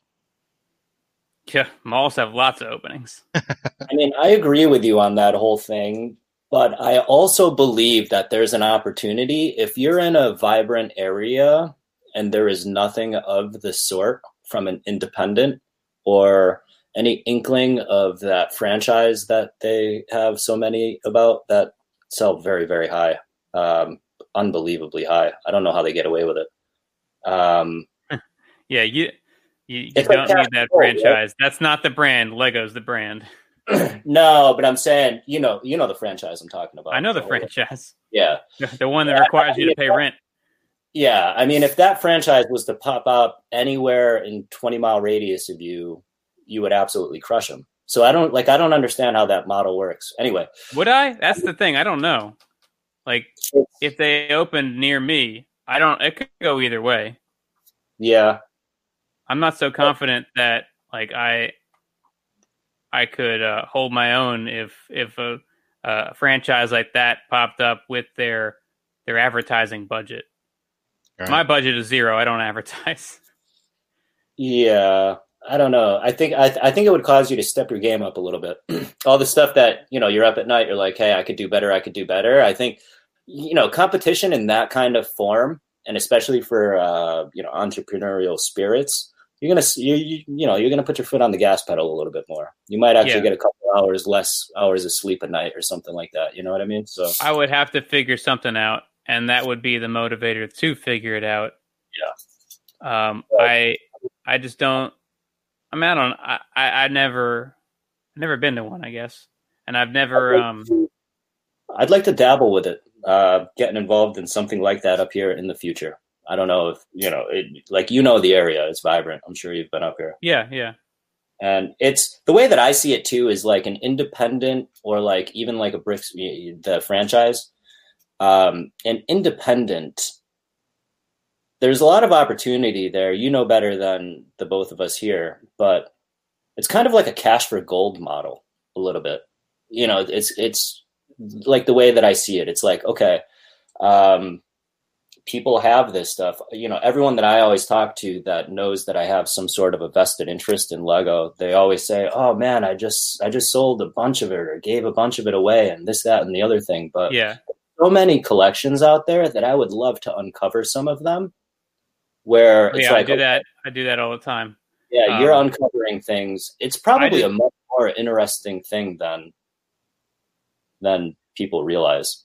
I You know? I wonder what the saturation rate is for like my area where how many collections can get traded in before there's really no unwanted collections out there or Right. I guess kids are always falling out of it so there's always new unwanted collections being uh, put on the chopping block.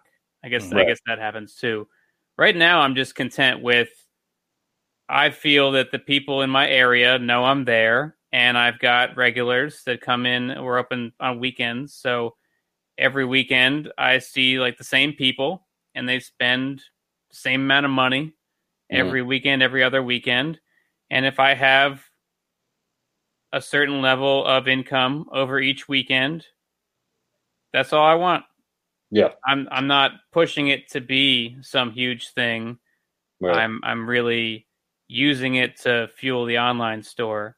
Mhm. And uh, it depends what you want out of it. If you're into the the retail aspect and and the talking to people and stocking shelves, then uh, more power to you. But I, I was never I was I never Yeah. set uh, set out to have a retail store. I just moved into a warehouse that happened to have a retail store in the front of it, Oh, and okay. uh, gotcha. I got desperate. I uh, I took a job. I didn't want to be there, and uh, I opened a retail store instead. Right. Uh, that makes sense. I mean, I just I like the idea because it would give me a different insight on the on what I'm doing here. You know what I mean? And just kind of Yeah. broaden it. Because I mean, as it is, you know, we were talking about it earlier about how do you how do you how are you so efficient in parting things out or or going through used. I've bought used in the past, and it's just sitting in the closet because I have no good way. Or you know, if you look at my store and you look at the used, uh, it's only the easy stuff. So like the so it's like bricks and plates. You know what I mean? And then you know, I It's, just kind uh, of It's I don't think it's something people can really do alone. I think No. it takes a team of people because I have I have three dedicated people to um to sorting the used that comes in where they all have their and I could use a lot more, but they all have their sector of the used. So nobody has to wrap their head around the the whole of of used. right. Everyone has their designated job when it comes to processing this bulk, and I, I mean I, I'm a big part of it too. And uh, working it, yeah, I don't I don't think it's it's segmented by category, right? So you have a guy that's doing like bricks and plates. You got a guy doing like modified this and that, and then you got a guy doing yeah, like and I'd yeah. love to have a lot more people because I I don't sort all of it. I sort I don't even know a percentage. I sort maybe seventy percent of it, and then thirty percent of it gets resold off by weight. But that percentage keeps going down because I keep pulling out more and more different lots each time I go through a, a bulk bin. Where it's like, all right, we're going to start pulling these now. We're going to start pulling these now, and eventually it'll be all of it. But that's that's a lot of space, not just for storage, but for the sorting process. Mhm. You need a lot of space just to to make that happen because you're not if you had one bulk bin and you wanted to process all that, that's fine. You could sort it all the way out and upload it, and then it's it's kind of it, it explodes, and then it comes back into the drawers, and it's it's away. But Right. if you constant, if you every weekend you have another hundred pounds or so coming into the store, then there's there's no point at which it, it explodes and then it contracts. It it's always exploded, and you keep adding more everywhere. So that's the kind of thing where you are, for efficiency's sake, you're sorting out different categories, and then you're leaving them there. You're not sorting them any further. You're not putting them away. You're saying, I, I've got, I don't have anything around here. I got a big bin of just slopes, curved slopes, wedges, and curved wedges, whatever. Anything that kind of looks like a slope, some windscreens, it's all in there. And I'm not even going to consider that bin until it's like 60 pounds. And then we'll go through it and sort it further. But that bin or two bins has to live somewhere for the time Mhm. being while it's being added up. I'm also doing that with pretty much all Technic across the board now, even pins and axles and all the all the cheap stuff. If you go through enough bulk, you get enough of them that it's worth it. Right. Like when I upload the the little half bushings next Mhm. time or the first time I'm going to upload used ones, it's going to be like 3000 of them or more. well, okay. And how, So- do you, how do you count them? Do you use a s- scale counter or are you? No, for for used, I don't usually scale count because it it helps if you if you you hand count it because you're you're also checking for knockoff Right. ones and you're checking for quality. Like you're not going to notice the ones that are chewed on that somehow made it through several people already. Uh, you're not going to notice them if you're scale counting it. So a lot of that stuff I hand count, which I don't know if that's efficient or not, but uh, you want as many eyes on it as possible when you're uploading used parts. You're doing it more for a quality check than than you are yeah, accuracy check. yeah. Well, and and and with the, the the best part about used is like even if you miscount, like there's more coming in every day. Yeah. Like oh, I I I, I said I had two more of these, and I thought I did. Well, there's a hundred more over here that uh, are going towards the next round of that upload. Let me grab two from there. So we're, we're never really short on anything because we can always find it. I can't wrap my head around used for myself. I'd like to at some point, but I think Just get right. uh just get twenty of those big old paint buckets and divide the entire parts catalog into 20 different categories, 20 different Mm-hmm. Mhm. families, and just start throwing them into those buckets by the families. And then don't even think about a bucket until it's full. And then sort it again 20 ways. Okay. Huh. That's that's wow. That actually helps.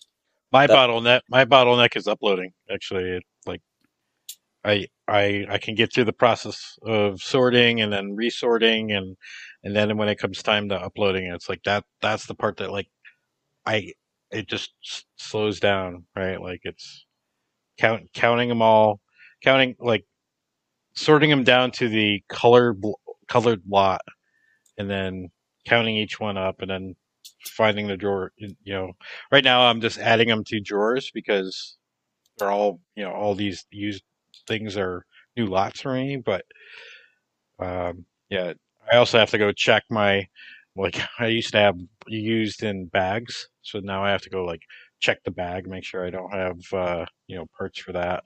So that that part And I for me guess needs I'll- to become more efficient.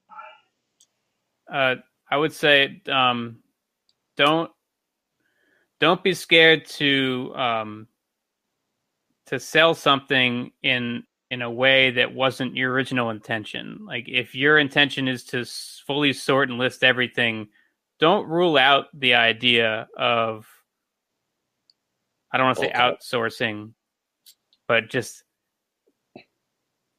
getting rid of something in, in some way whether it's uh, sending like it, sending it off to somebody else to sell for you or selling it by weight or making some kind of partnership with somebody who is better at that kind of part than you like if you know a bricklink seller who specializes in technic for example and you just you don't even want to deal with it right now or at all and you you Yeah. bulk sell all your technic to them just to get some cash in for you let them do the thing they're good at let you do the thing you're good at Hmm. even if it's temporary and then you wind up doing it all yourself later don't be afraid to to um break the seal of i don't have to do everything i don't have to i don't have to completely run like the biggest bricklink store possible right now at least Yeah. I mean, I have no intentions. do you actually- guys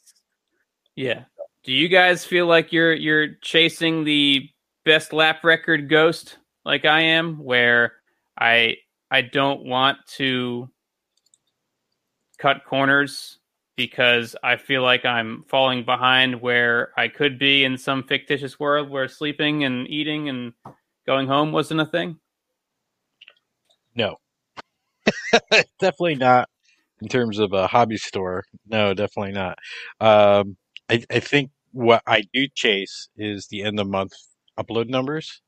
So, like in my spreadsheet, and if you've seen my YouTube channel, you you know what my spreadsheet looks like. But my spreadsheet, I, I I keep track of everything I upload. So after I upload, I take take the number numbers at the bottom of uh, the Brickstock file, the the number of items, and then um, in Bricklink, I I'll get the number of lots that are ready to be um, notified out to to users, and I track both of those. So I'm tracking the number of new parts I'm adding and the number of new lots I'm, I'm adding in my store, and so like I keep track of that month by month to see how how I'm doing, and so that's what I'm chasing. I'm chasing to try to get the highest number of parts in a month. Um, and yeah, it's hard for, for me at least. It is. Um, my thing is a little bit different. I'm not like I'm not super meticulous. Like I don't care how many parts of this, you know, like you see it again. I mean, I always refer back to these social media things and the YouTubes where it's like, you know, the guys lately they've been really, you know, they put out their monthly numbers and whatnot, and it's like, I think sometimes a little bit too much is too much. Like I think too much information. I I've I have a firm belief, and this is you know what I tell guys that I manage. I mean, I manage sales professionals, and I I don't like to inundate them with too much of this numbers stuff because it, you get into the weeds. I, I I'm a firm believer of less is more.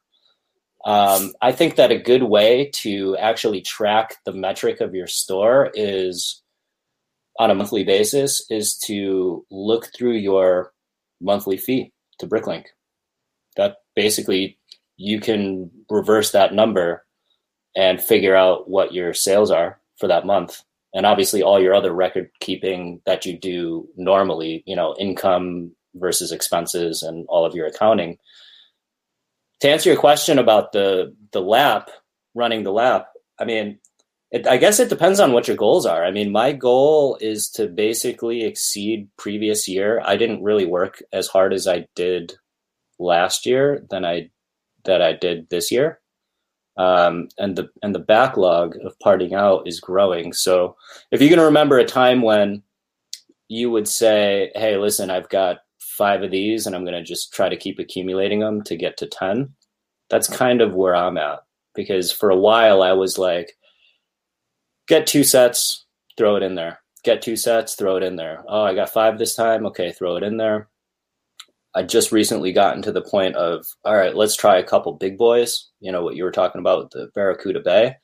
Um, let's let's see what that tastes like. You know, I'm I'm still in like the tasting, like you know, just I'm in the tasting phase, and I'm kind of just uh, I'm not like I'm a numbers guy by career, but I'm for this.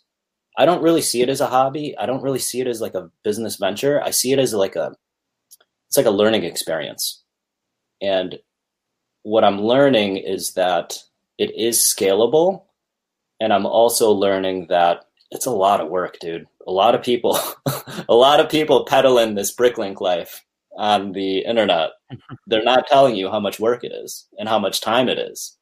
You know, there's all this glory of the hunt, you know, like my wife, just like a lot of people, love finding that pair of pants on clearance and you know walking out with a five dollar pair of pants that is not five dollars on any normal day. So i mean that's the hunt for everybody i think and then the hauls and all of these things that draw in an audience.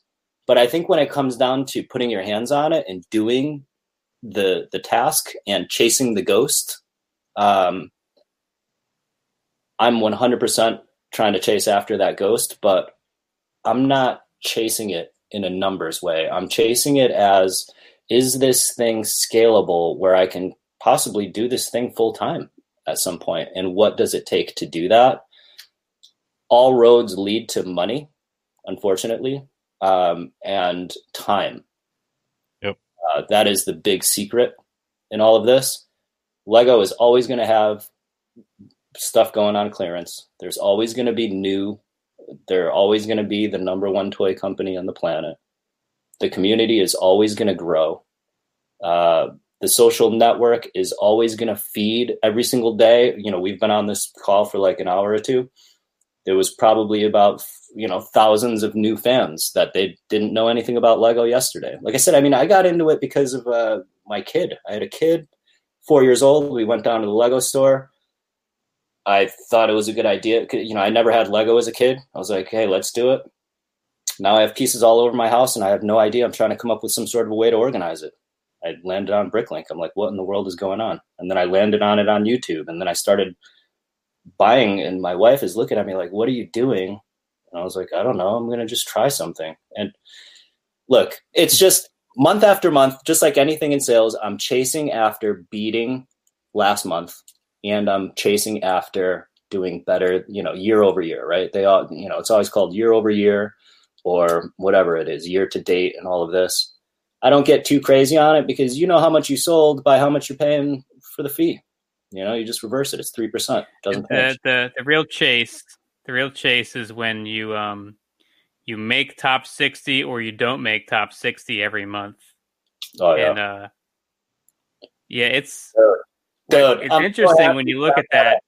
I'm so happy you brought that up because there are some very, very small stores that are hitting that top 50 or like something by sales volume. And you know which ones I'm talking about because, you know, when I look at it, I'm like, what, what, what happened here? And then I realized that it was probably the hot minifigure of the month. And I don't know where these guys are getting 130 baby Yodas, bro. Like, where are these things coming from? Like, That's where, where like, do you if you could answer things? that question, you you wouldn't publicly. That's the Yeah. if you knew the answer to that, you wouldn't say it. that's But- that's the uh the secret there. one, Yeah, some of it's like a like a a, a either like a, a fluke thing that they're able to repeat uh, with like a different figure or a different set. And that's the thing; it's not based on any sort of profit or any sort of number of items sold. It's purely your gross sales. So if you if you're on Bricklink and you sell box sets, it takes a hell of a lot fewer box sets sold to reach top 60 than it does individual pieces just because like a car dealership sells a car and they paid for their employees for that day Yeah. uh, you sell uh, you sell a lego car you didn't do that Bro, I have a lot of unanswered questions. You know, like I'm not the smartest person, but I'm definitely not like the dumbest person. And there are some things that are like I'm like a deer in headlights when I see this stuff. I'm like, how did this happen? You know, like day one of the Baby Yoda, some dude's got like 180 of them. Then I got a buddy in California. Like my network is much smaller than yours because you've been in it for so long and you've had so much exposure. Whereas me, I mean, I've got a couple contacts here, a couple contacts there. I ask them a question. They're like, you know, I'm like, how did you come up into 15 of these baby Yodas on day three? And he's like, oh, I bought them from this guy. And I'm like, did this guy get 216 of them on day one? Here's uh, a looks like there was a transaction last month for eight hundred at seven dollars a piece. bro that's what i'm sa- that's what i'm saying is it's like there is so what i know for sure is that it's scalable. I'm just trying to figure out how do i i'm not trying to be in the same lane like kind of like what you were saying thinking outside of the box. I'm trying to come up with a way where i could make it on one minifigure too you know what i mean like hey Yeah. there's an opportunity where i have one minifigure and this is the one and I see it all the time. I see it all the time. Like the guy in Canada, you you know exactly who I'm talking about. Uh, guy in Canada, he has no parts. He's got minifigures, and he ends up on the. It's it's like what in the world? What what am I doing? Like what am I missing? You know what I mean? Like there's something I'm missing. Or the guys in Germany. What's up with these Germany dudes? With the I- with the, that's the thing if you look at the top 10 it's like eight to nine of them are europe and then one to two of them are us and the one us is in is in the netherlands and the other us is brick vibe right. And then if you go to the 11 through 60, um, it's kind of more balanced there across the world, but it's still pretty heavy on Europe. And it's it's not like I it's not like I could tell you if you get over this much in fees, you're on a top 60 because it's every month it's different. You could you could have a personal best month and not make top 60, but you like 3 months lower than that you were on top 60 because it's it's always fluctuating probably heavy on that like hot minifig of the month but right. if if you want a rough estimate you have to hit at least $600 in fees to make top 60 okay. Okay. i couldn't tell you what that number needs to be for top 10 right. um a lot higher i'm sure but yeah. I um I just hate when when I have like what I think is a really good month and then I don't hit top 60. I'm like, "Oh, come on. This was this was the one." Like uh was it um May, June, July, August were my one, two, three, and 4 in a descending order best month. And then September and October was like 11 and 12, so that dropped off. But then, uh, whatever the October, um, back those months up or whatever. October was back up at fifth, so I dropped down for two months and I went back up. Um, and the the tricky part about fees is it's not. I don't think it's the previous month. It's like the month before that because you you you uh, accrue the fees and then you have a month to pay them and then you have like a month of like displaying who was on the top 60 so it's it's in the past so it's not um you don't get to see that right away um but I, I feel like i'll do good do better than i have done and then and then i won't make top 60 i'll be like come on guys let me back in I, i'm i'm in top 60 like every other, every third month. It's it's I'm I'm right on the edge. I'm definitely low in the sixty. I'd like to hit it high in the sixty. I don't think I don't think I ever will. I don't think I'm ever that. I don't think I ever will because I mean, look. I think I think I think I started I started in 2018, like May of 2018 and there are there's a handful of stores that i follow like kind of closely to kind of just try to model. Because like you always need like a role model right? So it's like i've got a few that i kind of try to keep tabs on. And it's just like what you were saying with the pace car. I'm just getting outpaced. Like some of these big stores i don't know man they're absolutely crushing and it's like I don't think they need to upload for like a month, and I think they're going to do all right. Uh, you know, the Big B bricks guy, that guy's he's killing it. I don't know. You know, he must have gone into it with the plan and has just been carefully executing this plan. Oh yeah, for I, I know him. He's yeah. he's also local to us. He um, yeah. he uh he definitely does. He he he came up with a plan. He, yeah. he tells me that he he wanted to come up with a plan that wasn't just like what I was doing. He wanted right. to and to not like step on anybody's toes. He right. wanted to come up with his own plan of how to how to grow a big Bricklink store, right. and he's been following through with that for years. And this month he is on he's on top sixty. I'm not. He is this month. He's been um, consistent. Once he hit it, I think once he hit it earlier this year, he's been kind of consistent each month. Almost every month, yeah, he's been yeah. on there. So I check it because I want to see myself on there, but right. I I mean I think I saw you on there last month. You're on there. Yeah, I mean, last month, which would have been for like two months ago's sales. Yeah, I mean you're you're consistent enough. Um, but again, I mean, like, what do you recommend for like a? What do you recommend for like a guy what like of my size? What's the what's what's a good strategic move to kind of focus the laser into growth? Um i would i would try something with uh bulk selling off the parts that uh, aren't proving themselves to to monetize those and then it's kind of like the uh, the inverse of the the stores that buy the good lots out of your store to put in their own store. It's it's instead of discounting and winding up selling those parts to those other stores, you should try uh, picking out the parts that they would never buy from your store, uh, and then getting rid of those one way or another in order to keep putting in more part outs or more good parts. I don't say I'm not saying you necessarily have to uh, focus by the good parts in lieu of doing part outs on sets, but um, maybe part out sets and predetermine which parts you don't want to keep,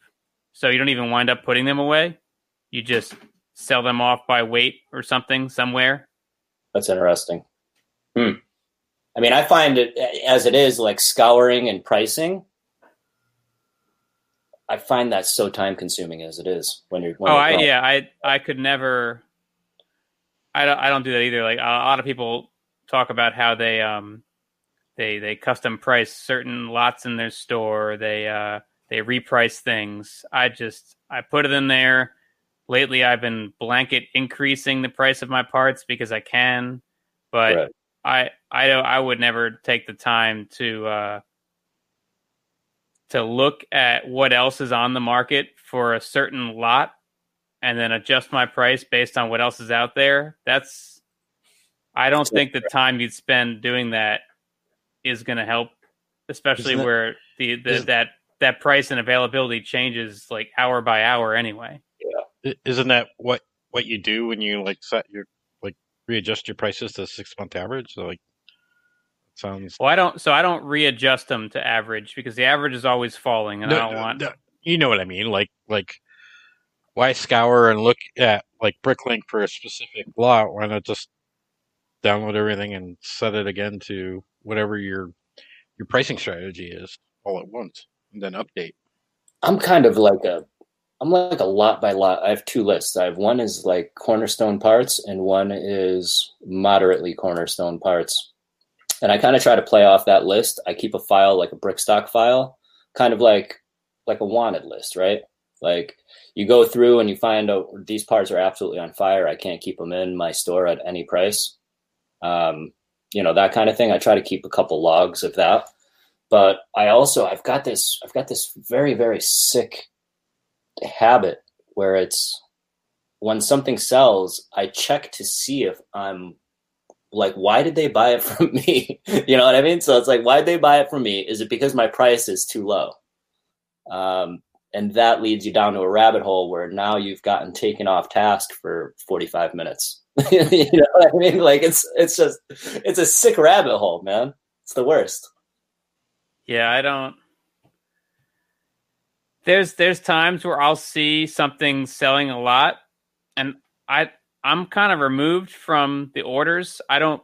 I I pull the order. I pull some of the orders nowadays because there's just so many, and like the kids don't come in often enough to get them all pulled, so I have to wind up pulling some of them. But when like during the summer when the kids were working more pulling orders, I didn't pull any orders for like two months. Um, so I don't get that hands-on experience with seeing exactly what's selling. I'm just presented with like a bagged sack of parts Right. with the, the order number written on it, and I just ship them out. But Okay.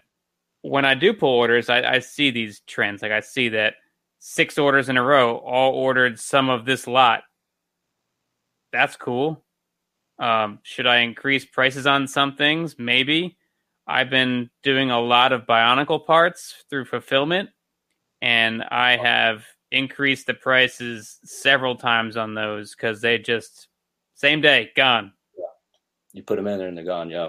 So I have to I have to increase the prices because if they're going to sell that fast, either I'm too cheap or I could be making more. It's Yeah. not Right. and it's not it's not that I'm necessarily too cheap on them. It's that I could be making more on them. Well, so I mean, I. I mean, I I talked about it before, but I mean, a store of your size, and especially if you were swamped on orders, I mean, you could pretty much raise your pricing. You know what I mean? Like, price isn't necessarily a defining factor for a store of your size, and that's just my belief. You know what I mean? Do, have you ever played around with syncing your inventory to like Brick Owl? Is that something that you've ever done? I'm like the only one who never gave that any time of day. I, I Is there a reason why? it's there's a few reasons. The one is I just I always wanted to stick with the bigger the bigger site and now it's owned by Lego, so I Mm. kind of definitely want to stick with the bigger site Right. and some of the big European stores don't give Brick Owl a second thought. And if they're not giving it a thought, then why should I give it a thought? Yeah. I I could be doing it. A lot of Yeah. other stores are doing it. I just I know when they first launched, I jumped on it and I grabbed my store name because they were doing some kind of like desperation launch move where it's like you sign up right now, you don't pay fees forever or for a year or something crazy like that. Really? And I grabbed my store name, but I, I, Yeah. I I don't know if they purged stuff on there, but I'm sure like either I I could somehow log in and it's like, yep, you still have it, or it's it's voided by now. But I did go on there when it first launched, and I've never been back. Um, I'm curious to go down that road because you know I, I come from the same camp as you, where it's like it's hard to take uh, it's hard to take it seriously. You know what I mean? Like at first, and not only that is like when you're so much, you know, when you spend a lot of time on Bricklink, and then you go and try to dabble around on BrickOwl, it's very confusing. Like I'm extremely confused uh, on how it works and all that stuff. But have you more, checked out Bricklink XP? I have. I have. Yeah, that similar. worries me a little bit because there's certain things that I use Bricklink for when I'm in like research mode that I hope never go away because right. you know, you're able to read it kind of like the stock market. You know what I mean? You're, you know, as a seller and as someone, as even like a buyer that has a question of what is the market value of this particular part, there's a lot of powerful information there. And they have it listed in a way where it's easy to research what you're trying to research once you figure it out. That's my fear that it gets taken away. But I mean, you know, I don't know if necessarily BrickOwl has that functionality. I don't know if there's people that use BrickOwl and they don't use Bricklink. I mean, I doubt that, but I'm curious just to kind of fulfill my own curiosities. And I was also under the impression that you didn't do any of that BrickOwl stuff, which is why I wanted to ask, you know, why you didn't. I mean, it makes sense, but I think there's just a lot of info and a lot of data that could find. I mean, do you, Ralph? Yeah, so, I do it. Yep. What is your what is your what is your thousand foot overlook? How would you wrap it up to someone that would be interested in dabbling? I think the big the big thing is uh, pick a syncing tool that uh, you're comfortable with. Like there's three different ones out there right now. There's BrickSync, there's BrickPacker, and now there's this new one called Brick Freedom, which um, there's a there's a few different uh, YouTube yeah. uh, bricklinkers that are are doing it. Um, I I've I went with Brickpacker early on. It was Brickpacker or BrickSync.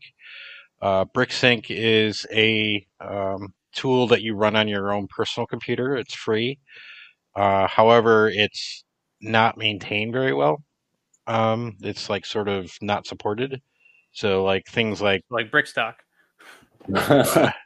yeah, well, things like adding new colors and colored name changes, uh, you know, hmm. become a really big headache in in BrickSync.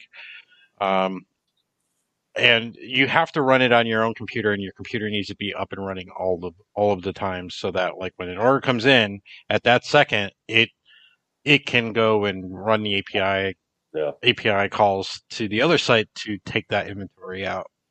So I like Brickpacker. Um, it's it's not free. It, it, they do charge a one percent fee on all your orders. Um, however, they're running that they're running those those services on their servers. So right. so if you're going to do that, like one percent of your fees versus at my size versus running the electricity of my computer the whole time, right? Um, it's probably a wash at that at that point. Um, plus, I don't have to worry about, you know, making sure my computer's up all the time and d- did I have it synced up right. I just upload. I upload the Brick, Bricklink. I upload the brick BrickOwl, and then I go to Brickpacker and uh, run run the syncing scripts to sync the two things. So it's a little extra work, but otherwise it it's it works pretty well. Now the other thing that you have to consider with Brickpacker is it runs a it runs every 15 minutes to check your orders. So there is a 15 minute window, potentially a 15 minute window when an order comes in to the time it syncs, that another order could come in and you wouldn't want to do that on my size. Right, yeah. exactly. Right. Yeah, but I mean, here's the thing though, Chris, is the reason why I brought it up is you know, you know, one of the big guys, uh, what is it, Constructables, he's running on both. And that yeah. guy's got doing that guy's got to be doing an uh, unbelievable amount of business, um, and he's getting away with it somehow.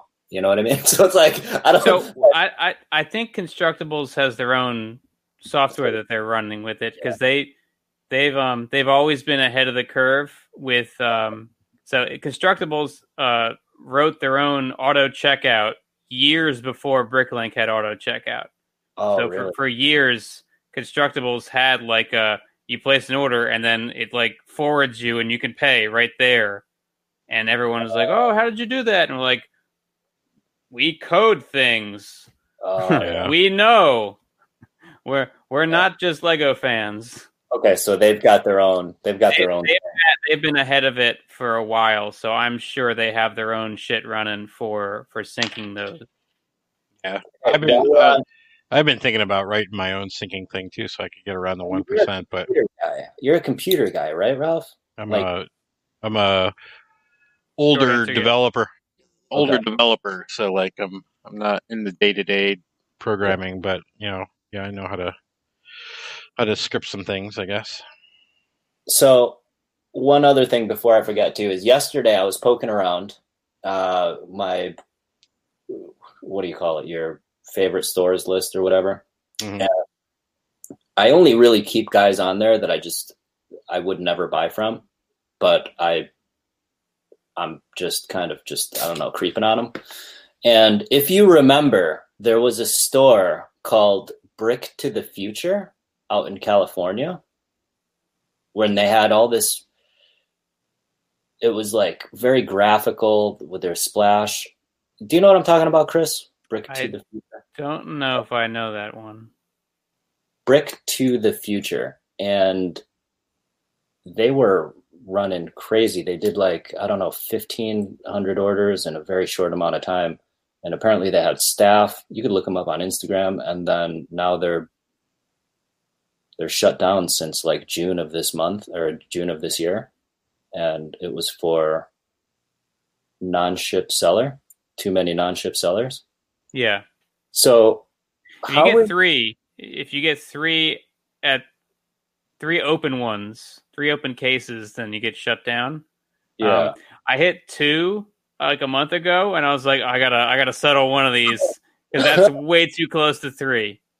Um, how does how does a store of that size that is pumping out that much how do they sleep on that where they're now kicked off i mean i'm sure they pop up again somewhere under a different name right but how does that happen um, is it just pure neglect or are they like running a scam like what in the world is going on here uh, I, I don't know the real answer, but Yeah. um, there's, uh, there's a number of ways you could wind up like that. Uh because there, there's, there's another interesting story. I don't know if you lived through the House of Logos era. uh-uh but there's a store uh forget what country it was in, but it's a store called House of Logos. Might have been in the US. And I'm I don't know what they were doing, but they had an incredibly unscalable model that they took to such heights that they were just doomed to crash and burn. Mhm. And it was like a they virtually list everything imaginable and then they deal with how they're going to fulfill that when Oh. somebody buys it. so they're like drop shippers like a huge store that I- has I, nothing I don't know that they were drop shipping because I feel like they were still trying to source it and bring it in house and then fulfill those orders based on what was called for by their buyers. First So thing they that weren't to they mind weren't is they're buying losing it money and on sending shipping. it to the buyer. They were like, "All right, this is what people want. How are we going to get it?" right it's it's a way of going about things, but they really need to plan that out better. And they they uh they went down with like three digits worth of negatives and and like all these non-shipping sellers and they and they got like permanently banned from the site. Um oh, triple digits man that's a that's an interesting case. There's also um one of my favorite cases is there's a store in Poland, I want to say, that is essentially uh, a I guess a kind of a drop shipper from uh, Lego Bricks and Pieces online, which I Mm. think comes out of Poland. So they they just kind of mirror what's available on Bricks and Pieces on Bricklink at a higher price. And all their terms are completely Wow. laid out like, look, you ain't getting this shit for a month if you order from us. So that's what you're signing up for. And Wow. then you place an order with them. They order it from Bricks and Pieces, and then they have it sent to you. Now, wouldn't Bricks and Pieces end up shutting that account down? Like, I know there's been a lot of talk in that. Like, are you are you able to buy from Lego? No, Yeah. So, not since uh, 2013, 2014, somewhere around there. What about like if you go into the KOP store? Are you getting Oh, No issue out? at all. Like I'm just another Yeah. buyer there. Yeah, yeah. My my my I- VIP card still works, although I never signed up for that online VIP. So who knows? I don't need to go shopping anymore. All Lego comes to me. All right, all right. Hey, you know, balling out of control. But uh, I, so why wouldn't so so so so bricks and pieces will will shut shut you down, or how did you get shut down? What's the story? I, Like, what's I got shut down for buying too high of quantities of clearance sets from the shop at home site. It was Galaxy Squad that did me in. wow, and they just If you I mean, if, there's there's flags you raise if you if you order too many of something, flags go up and and it's I haven't been able to buy from Shop at Home since. But I don't care because I don't really feel like I'm missing out on anything. And if I ever go to the Lego store, the only thing I'm ever concerned with is what's on the pick a brick wall. Yeah, yeah. There's stories because I remember I I was at the KOP store and I had, I had I had asked if they had known about you, and they're like, yeah, I remember this guy would come in and just clean the clean the wall out. like, I don't know if you've ever heard that one, but yeah, I know that the they wall. they they actually send a lot of people to my store to the the Warminster Brick Shop from KOP because if people come in there looking for stuff that they don't offer there, they just send them to me, which is completely unnecessary but very welcomed. great guys out there. They moved uh they moved their location in that mall to a nicer area, the KOP Yeah. location. Yeah, I, I haven't been to the new one. I mean, I I really haven't been to a Lego store since I opened my store, but. Uh, I know that the, the old KOP location flooded like two or three times since they opened. Yeah, So that's just you, you want to leave that pad in the mall. yeah. So what do you think? Two hours in, how do we how do we wrap this show up? Um, could- Forever. I could talk forever. It's it's it's a problem of mine, basically. so we do. Well, then we'll have to have Todd back on more shows. Um, we don't always talk about business because half of the half of the crew here hates business. The other half loves business. So we kind of pendulum the show. How how does this work here? What is this? What is this thing all about? Because obviously this is your channel, right? So would that make Ralph a co-host? Are you a co-host? What is going on here? I'm trying to figure I out think- what what in the world this whole thing is right here. I, anybody who's on the show, I, I consider a co-host. Okay. Um, eh, the only people I guess that wouldn't be co-hosts are like if we are like when we interviewed uh, Clint from Providence Brick Exchange.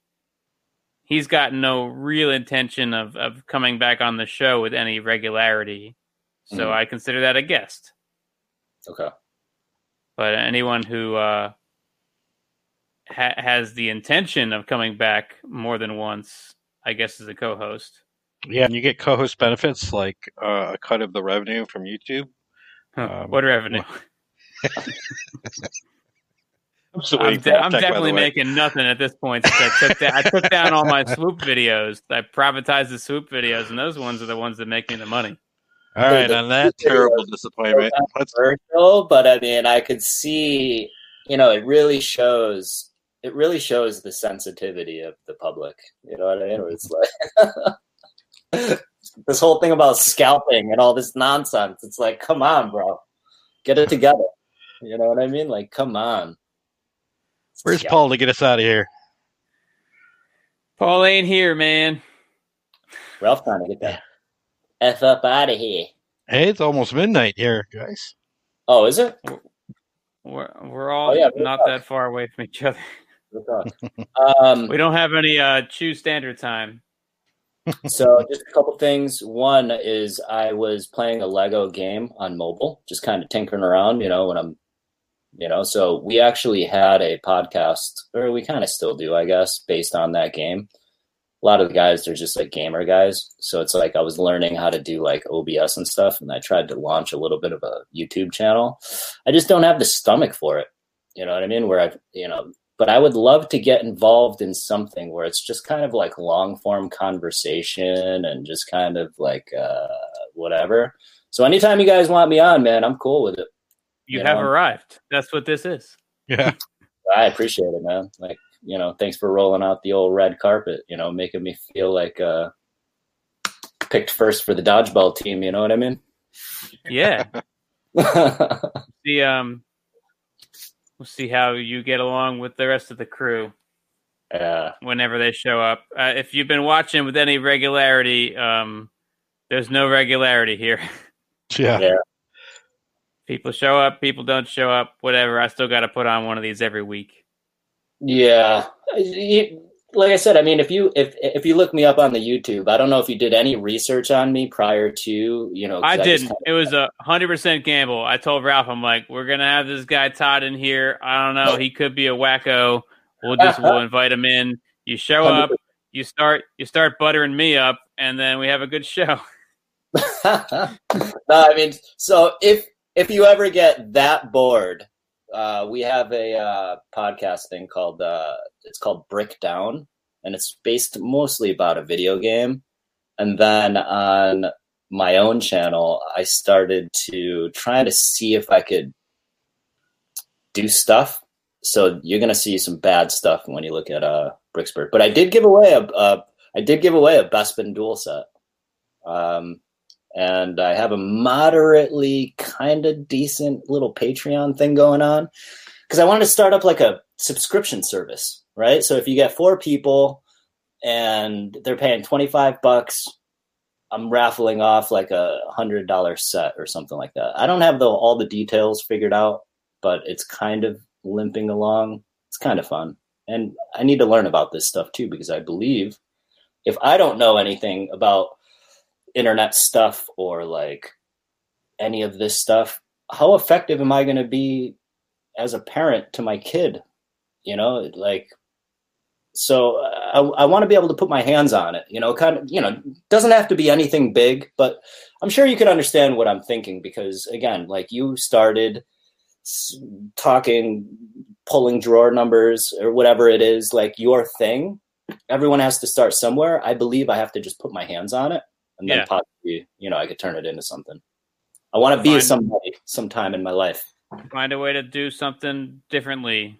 Yeah, Yeah. I mean, I I have no idea why people wanted to see what's in a particular drawer, but they did. Dude, that's awesome though. I mean, that's it's phenomenal. I mean, what it is is it shows that uh, you have an engaged community. I don't know if you're. Would you say that you're a community today versus your community from, you know, those days? Would you say that it's more engaged today, or it was more engaged in the Ask Clutch days? Well, if you look at the view count on some of my older videos versus like anything I would have put out now, it was much more engaged back then. Like Mhm. I could do I I could do a video back then and get like over a thousand views on it. I do that same video now and I'm gonna get 39 views on it. Yeah. Something Yeah. like that. But I don't I don't know that I have a community today and I don't know that I'm trying to have one.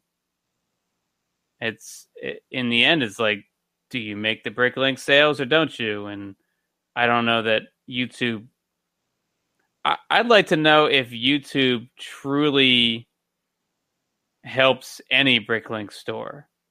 Can can they measure that and is it actually helpful to any bricklink store out there of any decent size? That's a phenomenal question. I would love to know too, but I would also like to start being one of the cool kids and make videos too. You know what I mean? Like in the perfect world, I would. Well, fig- figure out your edge so it's different than everybody else. Yeah. Don't There's- fish. That therein lies the problem. Got no edge. I can crack a joke or two, maybe sometimes. So what do you think? Till next time. Damn, Ralph's trying to get that. Ralph out of here so hard. All right, Ralph.